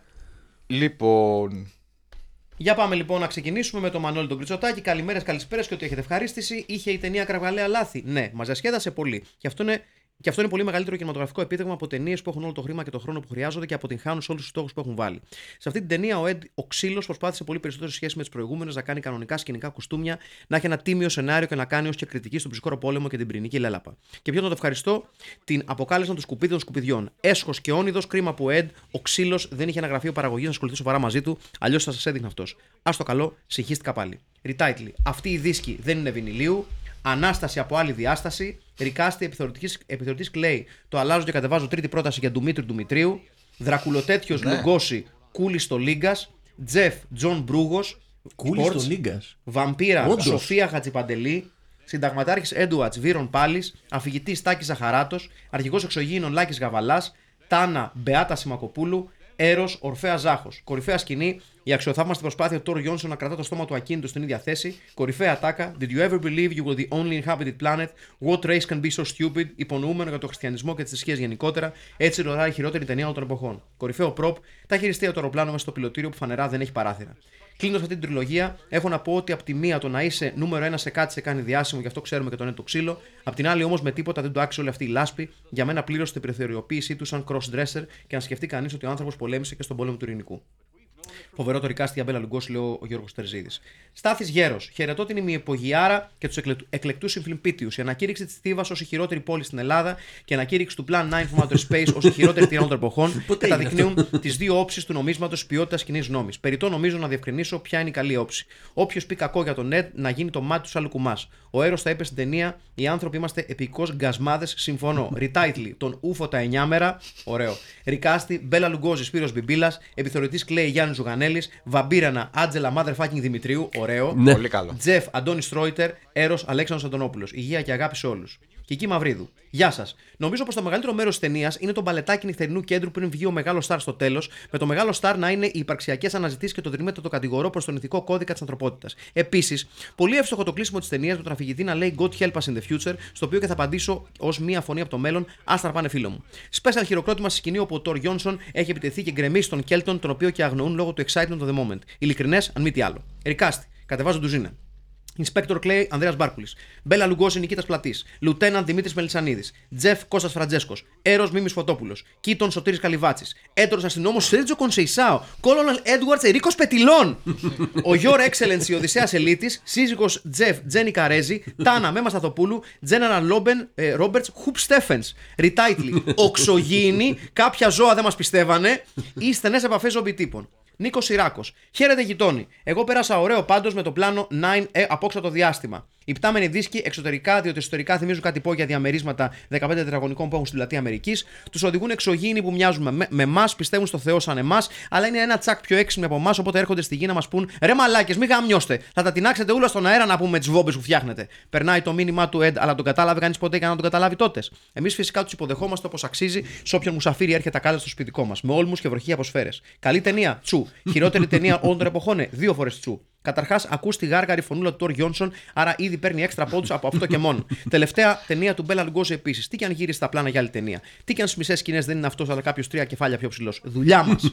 Η δική μνήμα πρέπει να γίνει θεωρώ στα state of the art πιδάλια του αεροπλάνου που συν τη άλλη δεν έχει παράθυρα. Τι να τα κάλει άλλωστε. Σαν πω θα τα ανοίγαμε. Στον υπέροχο αστυνομικό που ξύνει το λαιμό του στο 16 και 30 με την κάνη του όπλου έχοντας το δάκτυλο σκανδάλι. Στον ακόμα πιο υπέροχο στρατιώτη που ενώ έχουν μόλις ρίξει ό,τι πυρομαχικό υπήρχε διαθέσιμο στη χώρα εκείνη τη μέρα, ρωτάει γεμάτος απορία του συνταγματάρχη Are you worried about them, sir? Ρικάστη, αφηγητής Χρήστος Ζαμπούνης, Τζεφ Μάκης Χάβος, Sports, Μπέλα Λουγκόση, Μίμης Χρυσομάλης, άλλος Μπέλα Λουγκόση, Νάσος Καλακτερός, Sports, Βαμπύρα Έφη Θεοχάρη, σύζυγος Σωτήρη Τζεβελέκου, Τόρ Γιόνσον Κώστας Μακέδος, Στρενταματάρχη Έδουαρ Γιώργος Πάντζας, Εξογεινότατο Νίκος Μαστοράκης, Ω ναι! Έρος Μιχάλης Μόσιος, Τάνα Μπεάτα Σιμακοπούλου. Μετριότατα ριτάιτλι καθώς η έμπνευση πήρε ρεπό σήμερα. Ζόμπια Τάνα και τα πλάνα νούμερο 9. Τελευταία έξοδος Μπέλα Λουγκόζη. Ωραίο αυτό. Τα σέβη μου. Παναγιώτης Παπαδόπουλος. Hello στον Τονιελάκο. Ήταν αυτό το διαμαντάκι του Ed Wood κατάλληλο για ένα βράδυ Παρασκευής; Φυσικά και ήταν. Χρησιμοποίησε κάθε ταινία του το ίδιο σκηνικό για το budget του ήταν 3 ευρώ και 2 κουμπιά; Ναι. Παρ' όλο αυτό το συνοθήλευμα από Star Trek X-Files και Dracula ήταν ένα πολύ ευχάριστο και διασκεδα- διασκεδαστικό φιλμάκι. Ένα δάκρυ κύλησε όταν άκουσα τον Τόρ Γιόνσον να αρθρώνει λέξει, πρέπει να το πω. Και φυσικά δεν θα μπορούσε να μην θίξει άλλο ένα μείζον θέμα εκείνης της εποχής όπως η πιθανή πυρηνική καταστροφή και ο ψυχρός πόλεμος. Πάμε στα δικά μας. Ρικάστη, Μπέλα Λουγκόση, Λαβρέτη Διανέλος, Έντιθ, Τζένι Καρέζη, Βαμπύρα, Μπέτι Μαγκύρα, ωραίο, Grave Diggers, αδερφή Αγγελόπουλη, Sports. Τόρ Γιόνσον, το έχει πάρει κλασ- κλασικά μποστατζόγλου, αλλά θα το κάνω πιο συγκεκριμένο από το Κωνσταντίνου και Ελένης που σαν Νίνο Πούτσο φωνάζει μαμά μαμά. Ντάντλι Μάνλοβ, Ανδρέας Ντούζος, Ρούλερ, Χρήστος Τσαγανέας, Τζεφ Τρέντ, Παναγιώτης Φασούλας, Sports, Τσαγανέας. Διούκ Γκρίνο. Μουρ, Βασίλης Αυλονίτης, Narrator, Αλέξης Κοστάλας. Διαστημόπλια, κάθε καπάκι από τη Γάνη Κατσαρόλα της Γιαγιάς. Ριτάιτλι. Φίσλερ. Δια, διαστημικά τηγάνια 1, δια, διαγαλαξιακοί σαματάδες, αστρομπερδέματα, δρακουλοσκορπίσματα. Ωραίο. Γιώργος Τερζίδης. Αλόχιαν στο αγαπητό, αγαπητό ημιυπόγειο. Μετά από ένα σουκούο που η Man U έχασε αλλά το Σαββατόβραδο στην παλιά πόλη του Ντίσσελντοφ έφερε μια ισορροπία στην ψυχολογία μας, τι καλύτερο την επόμενη μέρα από το να ξεκινήσει Κυριακή με την προβολή του σχέδιου 9. Ομολογώ δεν την είχα δει ποτέ και βλέποντας πότε βγήκε η ταινία, αντιλαμβάνομαι το πόσο μπροστά από την εποχή του ήταν ο Ed Wood. Δεν μπορώ να σχολιάσω αρνητικά για τίποτα γνωρίζοντας το budget που είχε σε αντίθεση με κάτι σημερινά σκουπίδια με budget εκατομμυρίων. Σωστός.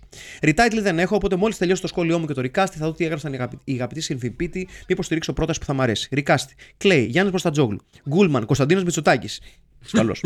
Βαμπύρα, Τατιάνα Στεφανίδου, Τζεφ Τρέντ, Δημήτρης Ιωακιμίδη που έπεσε στην ταινία Ο Ποδόγυρος με τη φοβερή ατάκα Ρεσί Μανίτσα. Lieutenant Harper, Νίκος Αναστόπουλος, Sports, Έρος Παντελής Καναράκης, Narrator, όπως διαλέγω σχεδόν πάντα, Κώστας Τσάκονα. Δεν γίνεται αλλιώς, λατρεύω τη φωνή του. Αυτά και καλή συνέχεια. And may God help us in the future. λοιπόν, Βασίλης Αλιχανίδης. Αφού κατανάλωσα με μανία όλα τα επεισόδια από τη στιγμή που ανακάλυψα το Filmpit και ακολουθώντα πλέον όλο το Αγία Ζώνη Acoustic Universe με το Κάλτσιο Μπαλιάτο, είπα να σταματήσω να είμαι δενοβλεψία και να μπω στο πατηρτή βλέποντας ταινία της εβδομάδας. Γεια σου, Βασίλη, καλώς όρισες. Η πρώτη μου ταινία λοιπόν προσπάθησε να γίνει και τελευταία, αλλά δεν θα πέσω, θα επιμείνω. Μπορώ να πω ότι έχω δει πλέον και κάτι από Ed Wood. Λιτόρι Κάστη. Κλαίει προφανώς ο Μποστατζόγλου, Βαμπυρίνια Βάνα Μπάρμπα, Μπαμπούλα Λουγκώση, έρχεται να κλέψει την παράσταση ο Γιώργος Μαρίνος. Ριτάιτλι, Δίσχοι και Τράκουλες. Με χλιαρά subtitle, το πλάνο με το νούμερο 9, Έλα να αναστηθούμε, darling. Το πλάνο με το νούμερο 9 Έτσι. Ευχαριστώ για την παρέα και γεια μας. του Μπέλα Σερέτη. Βεβαίως. Τόμας Τόμας. Γεια χαραντάν στο πιτ. Μετά από καιρό, βέβαια, αλλά δεν έχει σημασία. Πριν πω για την ταινία, θα ήθελα να ευχαριστήσω τα τρία μέλη του Λάκου που αποτελούσαν τα τρία podcast που έχω ακούσει περισσότερο φέτος. Τώρα για την ταινία. Δεν υπάρχει καμία περίπτωση κάποιος να λέει ότι αυτή είναι η χειρότερη, χειρότερη ταινία όλων των εποχών. Η ιστορία είναι λίγο ότι να είναι, αλλά εντάξει. Περνάει και το μήνυμα για τις ατομικές βόμβες πριν τον Kubrick. Α περάσουμε σε Ρικάστη και Ριτάιτλι. Retitle. Ένα σχέδιο από άλλο γαλαξία. Recasting, Κλέη, Γιάννης Μποστατζόγλου, όπως ήταν στο Κωνσταντίνου και Ελένης. Τζεφ, Τζορτ Καρλάφτης, Sports. Έρος Κώστας Ριγόπουλος. Γυναίκα του Τζεφ, Ιβόν Σανσόν. Έπαιζε στο μια ζωή την έχουμε. Γκούλμαν, Αλέκο Ισοβίτη. Αφηγητής, δεν μπορώ να σκεφτώ κάποιον. Μου θυμίζει πολύ τον Τσάρλι Τσάπλιν στο ένα, βασι... στο ένας βασιλιάς στη Νέα Υόρκη. Αλλά η πιο κοντινή του σχέση με την Ελλάδα που κατάφερα να βρω είναι ότι η δεύτερη κόρη του παντρεύτηκε τον Νίκο Ιστοβάρη, έμπορο γουναρικών από την Καστοριά. Αυτά για σήμερα, θα τα ξαναπούμε. Deep dive, μαλάκα, έτσι. Ήθελα απεγνωσμένα να είναι ο Τσάπλιν. Πραγματικά. Λοιπόν, ε, Μαρία, ε, Μαρία Κακούρη. Hello Filmpit, μια ταινία γεμάτη τρόμο, suspense, ζόμπια και εξωγιανού, οι οποίοι έχουν την μορφή ανθρώπων, χαιρετιούνται ανα, αναμετάξιτο με το συνθηματικό χαιρετισμό Wakanda Forever και που δεν έρχονται εχθρικά αλλά ξεπαστρεύουν 3-4 άτομα έτσι για το καλό. Δεν έχω κάτι άλλο να πω, η ταινία μιλάει από μόνη της. Retitle, σχέδιο 9, Γης Μαδιάμ. Ρικάστη, Κρίσουελ, Γιώργος Μαζονάκης. Αφηγητής Κώστας Τερζάκης, ο αφηγητής οικογενειακές ιστορίες. Βαμπύρα Μαρία Σολομού με ίσιο μαλλί. Τάνα Νατάσα Θεοδωρίδου. Έρος Χρήστος Τσαγανέας. Δερούλο Ερτάκη Σαχαράτος. Πόλα και Τιπάνου, Τζεφ Δημήτρης Παπαμιχαήλ, Κλέη Γιάννης Μποστατζόγλου. Φυλάκια.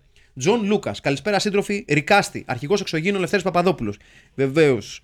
Έρος Σπύρος Μπιμπίλας, Γεροδράκουλας Κωνσταντίνος Μητσοτάκης, Ριτάιτλι, στενές επαφές τρίτου νεκροταφείου. Γιώργος Μπιζάκης. Χαιρετίζω το ημυπόγειο και τους συμφιπίτριου ταινιοδραμένους. Εβδομάδα Τρίτη και φαρμακερή στην Ετγουντιάδα του ημυπογείου. Τα πράγματα σοβαρεύουν, σοβαρεύουν μας κυριεύει τρέλα, οι προμήθειες λιγοστεύουν και οι μπύρες δεν μας πιάνουν πλέον. Εξωγήινο στο κατόφλι, οι νεκροί σηκώνονται από τους τάφους τους και νομίζω ότι άκουσα τον Τόρ Γιόνσον να μιλάει. Θεατρικότατη ταινία με ελάχιστα εξωτερικά πλάνα και τόσο stock footage που κάνει το σαν σήμερα να ντρέπεται. Αν, λέω αν, κατάλαβα καλά, οι Αμερικάνοι θέλουν να φτιάξουν όπλο με τον ήλιο που αν το φτιάξουν θα καταστρέψουν θα τον καταστρέψουν και θα δημιουργήσει αλυσιδωτή αντίδραση που θα καταστρέψει το σύμπαν και εξωγήινοι νοικοκυρέοι των, των 50s θέλουν να το αποτρέψουν ξυπνώντας τους νεκρούς. Oppenheimer. Όλα αυτά ενώ ο πιονέρο Ed Wood παίζει πρώτο στην τσόχα του παγκόσμιου κινηματογράφου το χαρτί του government censorship. Έχω μείνει άναυδος, θα αφήσω την ταινία να μιλήσει. This is the most fantastic story, story I've ever heard and every word of it is true too. That's the fantastic part of it. Πάμε στα δικά μας. Αγαπημένη σκηνή. 54 και 45, η επίθεση του zombie Old Man και αποκάλυψη του σκελετού στο τέλος της σκηνής. Retitle. Έρως ανίκατε μάχαν, Εξωγήινη Ζωμπυριάδα. Recasting, Τζεφ, Γιάννης Παλιάρας, Πόλα, Έλενα Ναθαναήλ, Lieutenant Χάρπερ, Μπατής, General Ρόμπερτς, Λάμπρος Κωνσταντάρας, Ruler Άγγελος Παπαδημητρίου, Έρος Τάνο Καλιόρα, Τάνα Καταρίνα Γιουλάκη, Τάπολ Μπιλ, Γκαλαξίνα. Και φτάνουμε και στο τελευταίο σχόλιο για σήμερα. Ε, Χρήστος Γάκιας, καλησπερίζω τη φίλτα τη τριάδα του ημιυπογείου. Ευχαριστώ, ευχάριστο ταινιάκι γεμάτο τρόμο, νοτ, αντιπολεμικές ανησυχίες, ίσως και ένα ακόμα ρεστάλ ερμηνεία από τον Τόρτον Γιόνσον. Θα, θα, θα έλεγα κι εγώ για δρυμή κατηγορώ, αλλά με πρόλαβε η Κική Μαυρίδου. Εξωγήινη, ο Θεός να τους κάνει, ω σαν συνέλευση σωματείου ταξιτζίδων, με σκοπό να κατακτήσουν τη γη, αποφάσισαν, αποφασίζουν να αναστέλνουν νεκρούς. Να τα βλέπουν αυτά κάτι Mike Flanagan και λοιπά γατάκια. Με παρέσει τόσο πολύ η ροή της ταινίας που με τα βίας κατάλαβα ότι στο νεκροταφείο που σηκωνόσαν το οι πεθαμένοι ήταν μονίμως νύχτα, ενώ σε κάθε πλάνο μετά ο ήλιος οριακά έλαμπε. Να πούμε και για την πηχτή του Ed Wood στο 23, όπου οι εσωγήινοι, γιατί εξωγήινοι δεν είναι, αναφέρουν ρητά ότι η ανθρώπινη ψυχή είναι υποέλεγχο τόσο που δεν μπορούν να την, να την κάνουν ζάφτη. Πριν πάμε και στα υπόλοιπα, α τεθεί από τώρα ότι τον Τόρ Γιόνσον θα τον ενσαρκώνει ο Γιάννης Μποστατζόγλου σε κάθε ρικάστη από εδώ και πέρα να τελειώνουμε αυτή την ιστορία. Σωστό, να μην κουραζόμαστε κιόλας. Ακριβώς. Αγαπημένα props. Τα πιστόλια ηλεκτροδίων, ό,τι και αν σημαίνει αυτό, και ο υπερηδικός υπερυπολογιστής που ενταφράζει τη γλώσσα των εσωγήινων. Ρικάστη. Επιθεωρητής Κλέη Γιάννης Μποστατζόγλου. Βαμπύρα Έλενα Ναθαναήλ. Γέρος Βαμπύρ Γιάννης Βογιατζής. Πιλότος Τζεφ Νίκος Κούρκουλος. Έρος Γιάννης Γκιονάκης. Τάνα Καταρίνα Γιουλάκη, στρατηγός Ρόμπερτς Αριστοτέλης Ονάσης, αρχηγός εξωγήινων Δημήτρης Μητροπάνος. Retitle Χοντρός Ανέστη ή Δίσκος έτοιμος για όλα. Φιλιά στο λαιμό. Λοιπόν. Ε, πρωταγωνιστικό ρόλο Τζεφ Τρέντ. Έχουμε Τζον Μπρούγο, Αντώνης Ρόιτερ, Κώστα Φρατζέσκο, Μάκη Χάβο, Παναγιώτη Φασούλε, Δημήτρη Ιωακιμίδη, Τζορτ Καρλάφτης, πολύ σπορ. Ε, Δημήτρης Παπαμιχαήλ, Γιάννης Παλιάρας ή Νίκος Κούρκουλος. Ε, Τζον Μπρούγος, εγώ μεγάλος φαν Τζον Μπρούγος. Α πούμε ότι ξέρω ποιος είναι, ναι. Και πάμε με τον Τζον Ωραία. Μπρούγκοθ. Τζον Μπρούγος. Ε, Inspector Clay, το ρόλο του Γιόνσον, ο Μποσταντζόγλου. Εντάξει, με ναι, δεν έξι. το- δεν το με συζητάμε έξι. καν. Εύκολα, ναι. Ε, βαμπύρα. Σοφία Χατσιπαντελή ή Παντελή. Ναι, τέλος πάντων. Παντελή. Άντζελα Δημητρίου, Εύη Θεοχάρη, Μπέτη Μαγκύρα, Τατιάνα Στεφανίδου, Βάνα Μπάρμπα Μαρία Σολομού, Έλενα Ναθαλαήλ. Παιδιά, εγώ είμαι την Λέδη. Και Μέσα, εγώ. μέσα, μέσα, μέσα, Άντζελα μέσα, μέσα. Δημητρίου. Εγώ, ξεκάθαρα. Grave Diggers είναι η Αφή Αγγελόπουλη. Ο Λουγκόζη, δύο ψήφοι έχουν πάει στον Κωνσταντίνο Μητσοτάκη. Ναι. Ε, Συνταγματάρχης Έντουαρτ. Βύρον Πάλι, Ερίκος Πετιλών ή Πάντζας. Ερίκος Πετιλών Μόνο δικαιωματικά. και- Ναι, ναι, ναι. Έρος, εδώ χαμός. Ορφαία Ζάχος. Αλέξης Αντωνόπουλος, Μίμης Φωτόπουλο, Μιχάλης Μόσχιο, Ανδρέας Ντούζος. Παντελής Καναράκης, Κώστας Ριγόπουλο, Χρήστος Τσαγανέας, Σπύρος Βιμπίλα, Τσαγανέας. Θάνος Καλιόρα, Γιάννης Γιονάκη. Έχουν τρελαθεί. Τσαγανέας. Εγώ θα πω Μόσιο. Ρε φίλε, Αλήθεια. ε, κι εγώ Μόσχιο θα πω, γιατί αυτό σκεφτόμουν. Άντε καλά. Ταμτάκος. Ναι. εντάξει. Ε, Lieutenant Harper. Αυλονίτης, Νίκος Αναστόπουλος ή Μπάτης. Νίκος Αναστόπουλος. ε, narrator, κι εγώ Αναστόπουλο. Narrator. Τάκης Ζαχαράτος, ο μεγάλο Κρίσουελ. Ε, Χρήστος Ζαμπούνη, Αλέξης Κοστάλας, Κώστας Τσάκονα, Τσάπλιν. Ε, δεν το... Αλέξης Κοστάλας με όσα; Ναι, Κοστάλας, Κοστάλας. ε, μια αναγνώριση θα λέγαμε. Ναι, ναι, ναι. Πάνω Επιτέλους. έχουμε ε, την Πεάτα Σιμακοπούλου με δύο. Δύο. Ασημακοπούλου με δύο. Με δύο. και, και Κατερίνα Γιουλάκη με δύο. Είμαι με την Κατερίνα Γιουλάκη. Ναι, κι εγώ, κι εγώ. κι εγώ. Αν και η Μπεάτα μοιάζει πιο πολύ, αλλά. Και εγώ, κι εγώ με Κατερίνα Γιουλάκη λόγω, Ε, λόγω μπρίου. Εξωγήινος ρούλερ. Λάκης Γαβαλά, Οδυσσέα Ελίτη, Νίκος Μαστοράκης, Χρήστος Τσαγανέας, Τάκης Ζαχαράτος, Λευτέρης Παπαδόπουλος, Άγγελος Παπαδημητρίου ή Μητροπάνου. Εγώ είμαι τον Ελίτη. Εγώ είμαι με Λευτέρη Παπαδόπουλο δαγκωτό. Μόνο και μόνο για να λέει. Α, Πηγαίνετε να αναστήσετε αυτά τα πτώματα και να έρθετε μετά. Λοιπόν, Μέσα, Λευτέρης Παπαδόπουλος. ωραία. Σύζυγος Τζεφ, Τζένι Καρέζη, Βον Σανσόνε, Έλενα Θαλαήλ ή Κέτι Πάνου. Εγώ θα πω Έλληνα Ναθαναήλ που γουστάρω και φουλ. Ναι, γιατί δεν έπαιξε και τη βαμπύρα. Μπράβο, οπότε, θεά, θεά. ναι. Ε, Στρατηγός Ρόμπερτς, Χουπ Στέφενς, Λάμπρος Κωνσταντάρας ή Αριστοτέλης ο Νάσης. Ο στρατηγός. Θα βάλω ο Νάση. Θα, πω- και εγώ θα πω Αριστοτέλειο Νάση, ρε φίλε. Ναι, ναι, ναι. ναι, ναι. Ένας προπονητής. Ε, Μάλιστα. Κέλτον Sports. είναι ο Καλυβάτσης και ο άλλος Λιγκόζη ναι. είναι ο Νάσος Γαλακτερός. ναι, ναι. Πολύ πετυχημένο. Και στο recast, retitle, συγγνώμη, έχουμε. Αυτή η δίσκη δεν είναι βινιλίου. Ανάσταση από άλλη διάσταση. Το νούφο τα εννιάμερα. Οξογίνη, κάποια ζώα δεν μας πιστεύανε. Στενές επαφές ζόμπι τύπου. Ζόμπια, τάνα και τα πλάνα νούμερο 9. Τελευταία έξοδος Μπέλα Λι- Λουγκόζη έπος. Διαστημικά τηγάνια 1. Διαγαλαξιακοί σαματάδες. Αστρομπερδέματα δράκουλοσκορπίσματα. Δίσκοι και δράκουλες. Ο οποίος έχει βάλει και ένα το subtitle. ε, το πλάνο με το νούμερο, το νούμερο 9 ή Έλα να στηθούμε Darling. Ναι. Ένα σχέδιο από άλλο γαλαξία. Σχέδιο 9 γης Μαδιάμ. Στενές επαφές τρίτου νεκροταφείου. Έρος ανίκανε μάγκαν. Εξωγήινη ζομπυριάδα. Χοντρός ανέστη. Δίσκος έτοιμη. ε, δεν θα πάω με αυτό εγώ. Δίσκος έτοιμη για όλα. Ε, Το νούφο τα 9 μέρα. Ναι, μου αρέσει πάρα πολύ γιατί τα έχει όλα. Το νούφο τα 9 μέρα. Με, με υπότιτλο «Έλ- Έλα να αναστηθούμε, darling. Ναι, ναι, ναι. Είναι πολύ δυνατό. Ωραία. Σαν συνδυασμό. Ψήφισε. Έκλεισε, έκλεισε, ναι. Λοιπόν, αυτό, έκλεισε. το νούφο τα 9 μέρα, έλα να αναστηθούμε, darling.